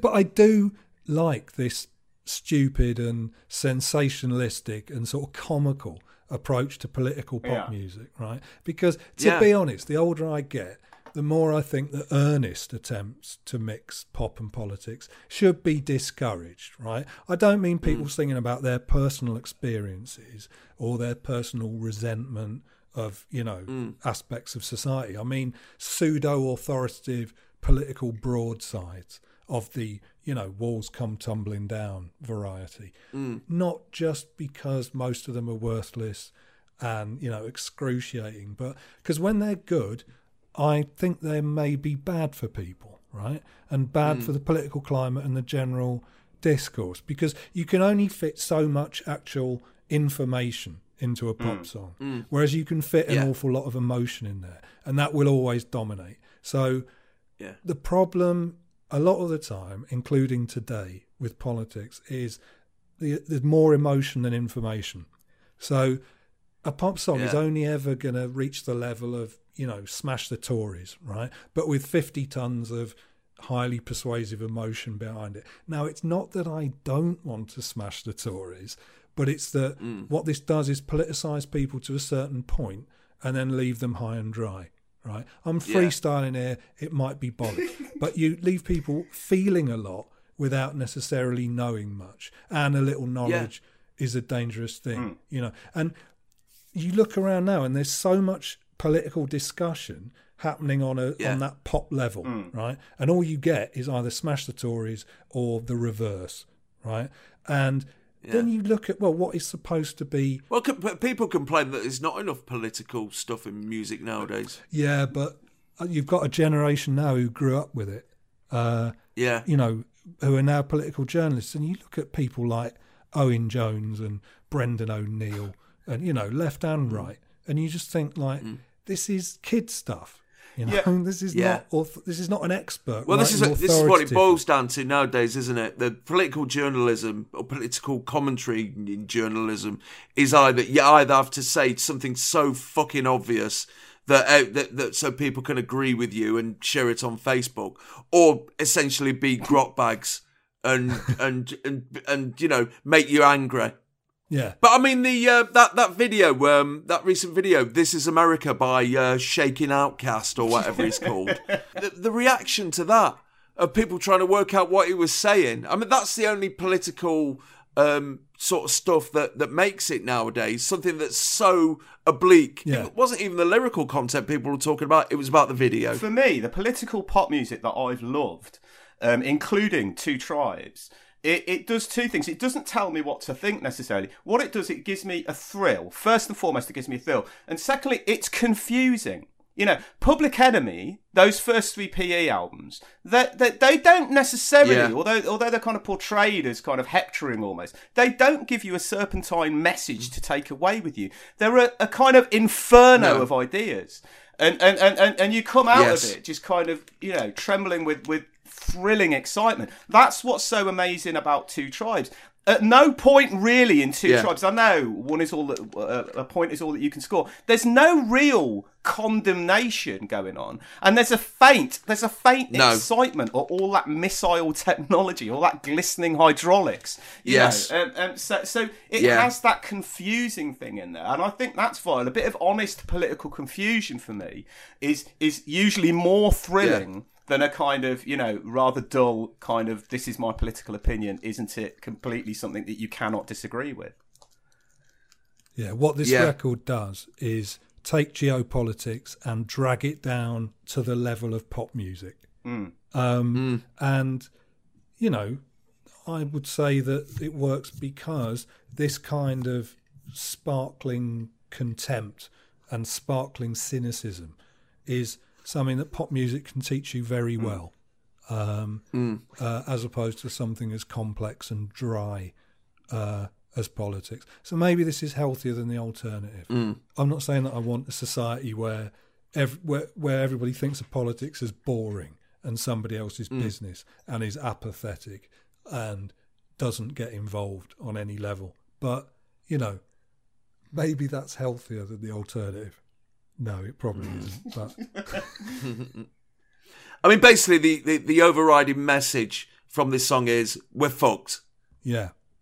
So let's have a bum first. Is like the Yes. sort of the subtext. I mean, I remember when I was 12, riding my bike around, 12, 11, whatever I was, when I think it was the Russians shot down a Korean mm, passenger mm. airline. Yes. And, you know, this was, I know now, looking back, this was never going Yeah. to result in a Third World War. But at the time, you No. thought maybe it would.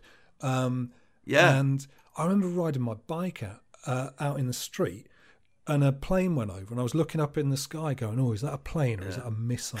You know, Yeah, as if yeah. Maybe World War Three has started. And Yeah. the trouble is about being twelve; it's a funny age because you're just sort of, you know, early puberty or at least on the cusp of it, and Yeah. what you're thinking is, "I don't want to die a virgin."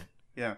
That's what I was thinking. Yeah. But I was the fucking Adrian 12. Mole What are you going to do? situation. It's like you know, Yeah. where's Michael Jackson? I don't know. What are you going to do? You, there's, you, you're kind of screwed there. There's, unfortunately, there's not a solution Yeah. to that problem. Yeah. And there was just great art created by uh by as everyone being shit up by nuclear war. You know, we got threads, um, you know, countdown to looking glass, uh special bulletin, uh one of my particular favourites.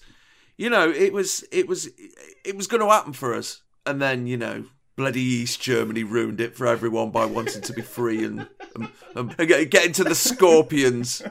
Don't worry. In the same way that I tell tell myself in middle age about a lot of things, it may not be too late.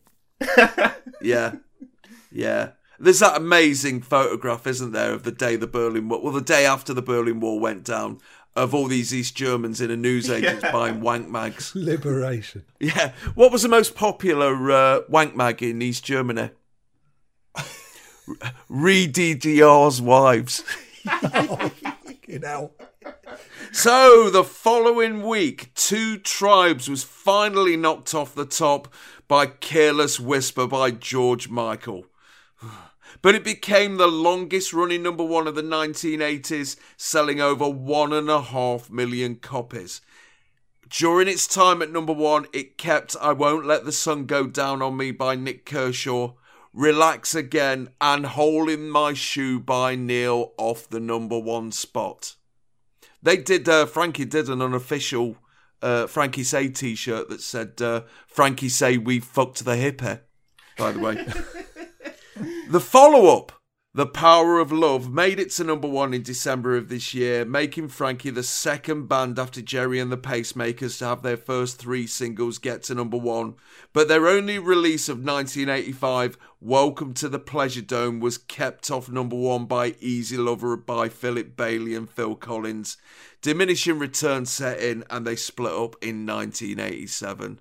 If only they'd have died at the end of 1984, it would have been perfect. The trouble is, Al, you know, with Frankie. Sorry, I know we want to move on, but they have. Ha- they, it, it would. It seems they've had no palpable influence onwards on on, No. on British pop, and and that's No. heartbreaking, really. You know, Yeah. an awful lot of shitty bands have had quite a big effect.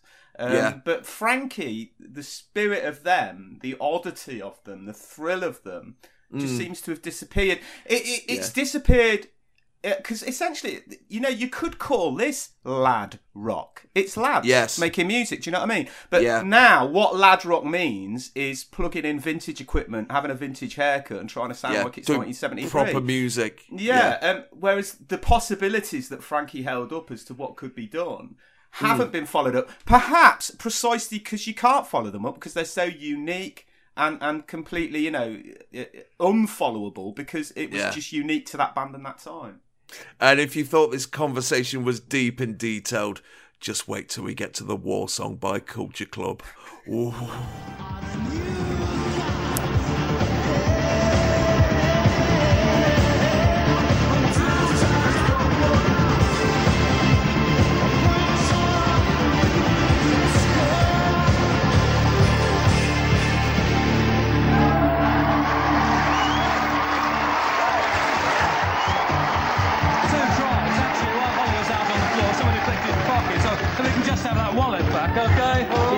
Tell you that next week it's the Batman and Robin of Radio 1. That's Andy Peebles and Steve Wright on top of the pops. We'll leave you with Rod Stewart. Some guys have all the luck. Good night.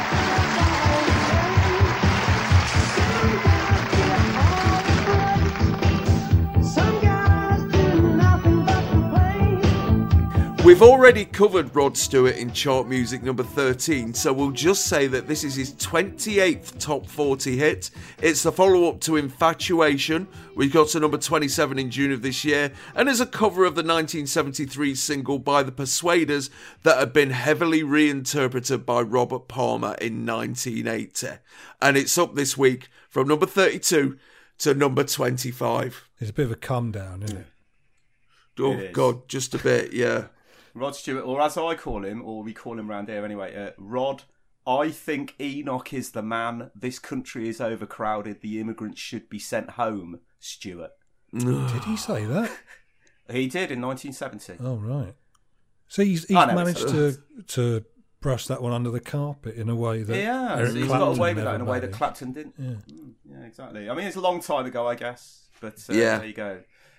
The Persuaders version of this, by the way, is so good. I love that version. It's brilliant, as isn't as it? you'd expect. Same people from- who did It's a Thin Line Between Oh, Love and Thin Hate. Line yeah? is just one of the greatest records ever. Yes. But I mean, the only Yeah. good thing about this version is is that in in the sort of pantheon of shite that Rod did in the eighties. Oh, this yes. is, this is not every beat of my heart. Which Oh, is one of no. the, which is one of the No. worst, worst songs ever. But it's still pretty grim. I mean, he'd just gone through a phase where he was looking like fucking Simon Le Bon's dad. Arsing about on a ship with Yeah, a fucking the- the- headband, and it's oh, it's like Yeah, the Kenny Everett inflating arse. thing. yes, yes, But this can't be that terrible because it's a good song and he's still got a good voice. Yeah. So that's why it seems less shit than some of his other records. Yeah. But it's still a disgrace because, like, you know, yeah, the original is a lovely sort of soulful R and B record, although not one you would expect to be disinterred Yeah. twice Yeah. in the next ten years. But you know, a good record of the type uh, of which there seems to be an unlimited supply Mm. in the early 70s. And then Robert Palmer's version is like 94% pure cocaine. Oh, yes. It's like It's amazing, a isn't it? a- yeah, it's like a, a an 80sified version of the Lindsey Buckingham songs on Tusk. Yeah. Mm. Like Yeah. really sort of hyped up and, and weird. And bright and Uh, brittle. Yeah, it's exactly. yeah. yeah. But it's one of those weird little choices that Robert Palmer periodically would make in an otherwise flat career. Yeah. You know, like when he did that yodeling song. Yes. Just sort of out of the blue. But then Rod comes along and he smooths it back out. and Yeah. he puts an iron on it. And by the time he's finished, you can see right through it like a 10 year old hospital gown, you know. Yeah. And most of the charm is gone. So this isn't like a really bad record, like unless you're allergic to this kind of top 40 AOR. Yeah. But it just shouldn't be here. Yeah. Or anywhere. Yeah. You know. Yeah, particularly after after the previous song we've had. Yeah, yeah. It's such a come down, and and what makes it worse Massively. is that the the zoo wankerage is at fucking maximum, isn't it? There's a lot of zoo wankers out, but unlike previous, It's calmed down a bit, hasn't it? camera Has calmed down a bit, but the camera can't help but catch an awful lot of just normal Yeah. people, which is nice. The zoo people do push themselves forward a Yeah. little bit, but it does catch quite a lot of just normal punters, which is actually pretty rare for an 80s. There's that couple who uh, have got the kind of like arms around each other's waist and they're doing that synchronized side to side arse wiggling, which is just so fucking Brian Rogers connection. But the thing that fucks me off about this song is Rod Stewart, of all people, moaning about other people getting lucky. Yeah, yeah. It's like your ass has probably just stopped going up and down by about this point. How much fucking shagging have you had, mate? And now you're moaning that oh, some so, so, some other people are having sex and not me for a change. This is like the, the incel Rod Stewart. Yeah, I mean, one day we'll have a, a peak period Rod Stewart record Yeah. here, and Yeah. I'll save my kind Yeah. words for then. Yes, But yes, yes. Yeah. At this point, he's a a stuffed panther on a plinth, and the trouble is, from now on, it's like in the same way that he only fancied one very specific type of woman, he Mm. only made one very specific type of record. You know, Mm. like pleasant Mm. enough, but very bland. The, the thing is, you, what you said out, there should be nothing after No, there shouldn't. tribes on this episode. There shouldn't be anything because the the trouble is this awful record's playing, and all the audience have still got their Russia and Yes, US flags. yes, they won't And with it, aren't they? Yeah, and, and but but the whole I'm not saying the significance of it is neutered, but just the thrill of all of that uh, just evaporates immediately, and and and it almost starts to taint what Exactly, before. Um, so the whole episode, you know, those la- I, I, I said it before, but those last five stabs of two Yeah. tribes, that should have Yeah. been the moment where the BBC logo comes up and it fades into whatever's coming next. Well, if if they'd have been able to run the video, that's probably exactly what they would have done. Yeah. Particularly as the world blows up, they could have done something with the BBC logo, like the goodies did. But I mean, it, it- it's still it's still very jarring to see people in 1984 on one of the biggest TV programs waving the hammer and sickle about. It would be like people waving an ISIS flag on Sounds Like Friday Night or something, wouldn't it? Uh, the thing I have to remind myself with, uh, with Rod, because there's so much 80s material, Mm. and the 80s singles, because unfortunately my, my child won't let me listen to anything other than free radio 80s in the car, Mm. it, all I hear is Rod 80s stuff. I, I do have to Oh, it's awful, myself isn't it? Yeah, I mean, I do have to remind myself of just what amazing, beautiful records things like Maggie May and, and you, uh, you know. You wear it well, yeah. But- Yeah. And you wear it well, yeah, of course. Yeah. So the following week, some guys have all the luck, jumped five places to number 20, and eventually got to number 15. The follow up, Trouble, only got to number 95 in December of this year, and he'd have to wait until July of 1986 for his next big hit. Every beat of my heart. I'm alone in the dark. It's that bit in that fucking record. He he shouts, "I'm lost and alone in the dark." He stops singing, shouts it. I want to fucking punch the radio every time I hear. it. Yeah. Well, well the, the jarring thing about that record is, is when he goes on about Babylon, the rod of correction. so, what's on the telly afterwards? Well, BBC One piles straight into the episode of Hi-de-Hi where Maplins is infested with chads until Ted Bovis lies his arse off about Fred Quilly's war record over the tannoy and gets everyone to clean them up. Fucking classic episode. I love Hi-de-Hi. What no laughs. Followed by the documentary series The Paras, the 9 o'clock news, then it's back to Olympic grandstand for the synchronized swimming, then the Carla Lane sitcom Solo, and then back to Los Angeles to see Daley Thompson smashing it in the decathlon. BBC Two is running Harty Goes to Hollywood. See? See what they did there? Where Russell Harty catches up with the fit, the fanatical, and the freaky. Then the Tony Lo Bianco film The Last Tenant, highlights from the cricket, the final instalment of Apocalypse, where Billy Graham bangs on about the Four Horsemen for 10 minutes, then News Night, and then finishes off with the John Belushi film Old Boyfriends. ITV gets round to the female sitcom Poor Little Rich Girls, the documentary Cuba 25 Years of Revolution, then the news at 10, and the Jane Fonda and Jon Voight post Vietnam romance film Coming Home. Channel 4 is broadcasting Looks Familiar with Denis Norden, Anna Neagle, and Larry Grayson, followed by Soap, The Irish RM, and finishes with a disabled documentary series When the World Changed. Fucking hell, it's a bit heavy manners on the telly tonight, isn't it? So, me boys, what are we talking about in the playground tomorrow? Uh, Frankie, Mm. Frankie, all all morning. I mean, what a thrilling performance! And I'll probably also be talking about the Laura Branigan video. Mm. Yeah, I think Um, I think the outrageously incongruous imagery of the Laura Branigan video may have washed over me at the Mm. time, but yeah, Frankie, even after all these weeks, Mm. Hmm. And what are we buying on Saturday? Because there's bound to be another Frankie 12 inch remix out. Well, I'd get that. I'd probably get the Laura Branigan actually. Mm. Um, if I mean, if yeah, and um, and also Windjammer. Mustn't forget Windjammer. That's No. a great record. No. Yeah, nowadays Windjammer, Laura Branigan, Hazell Dean probably would already have bought Frankie. Um, Although with that, whenever a hit has that sort of lifespan, I know they padded it out with 12 inches and stuff, but even there's Mm. other records that have done that too. You do wonder who buys it in the ninth week at number one. Yeah. Well, I've been umming and ahhing about this record. Yeah. But Yeah. I think I quite like it. Yeah. yeah. and um, what does this episode tell us about the summer of 84? Well, you know, in a pop sense, I think we've previously traced a kind of deterioration, a, a uh, uh, deterioration from '83 onwards. Yes. and, and you know towards Live Aid. But actually, I was really pleasantly surprised by this episode. Mm. There's hmm. an interesting little moment being charted here, where American singers are being influenced by Europe, where underground kind of dance cultures like High Energy are getting straight right, you know, near the top of the charts, and and you know where Frankie are happening fundamentally. Perhaps perhaps the last interesting, massive thing to happen in British pop music of the 80s. Yeah, I'm, I mean, I was there, and not only do I not remember seeing this particular Top of the Pops, may have been on Mm. summer holidays or something, where you wouldn't have a telly. Uh, but it seems quite different from the way I remember Top of the Pops in 1984. A lot more effort gone into the sets and the presentation.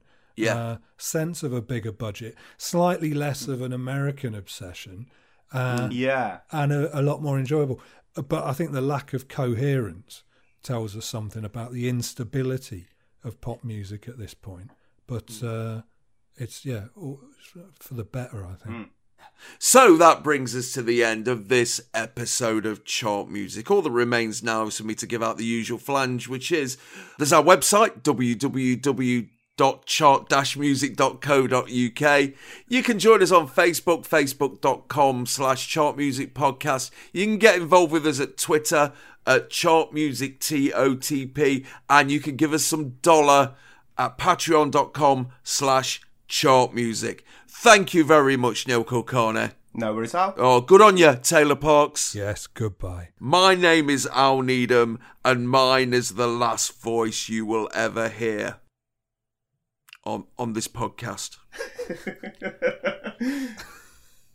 Apart from Chris Needham.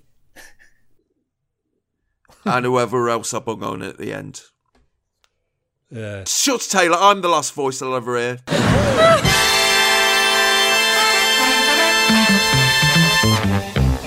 Chart music.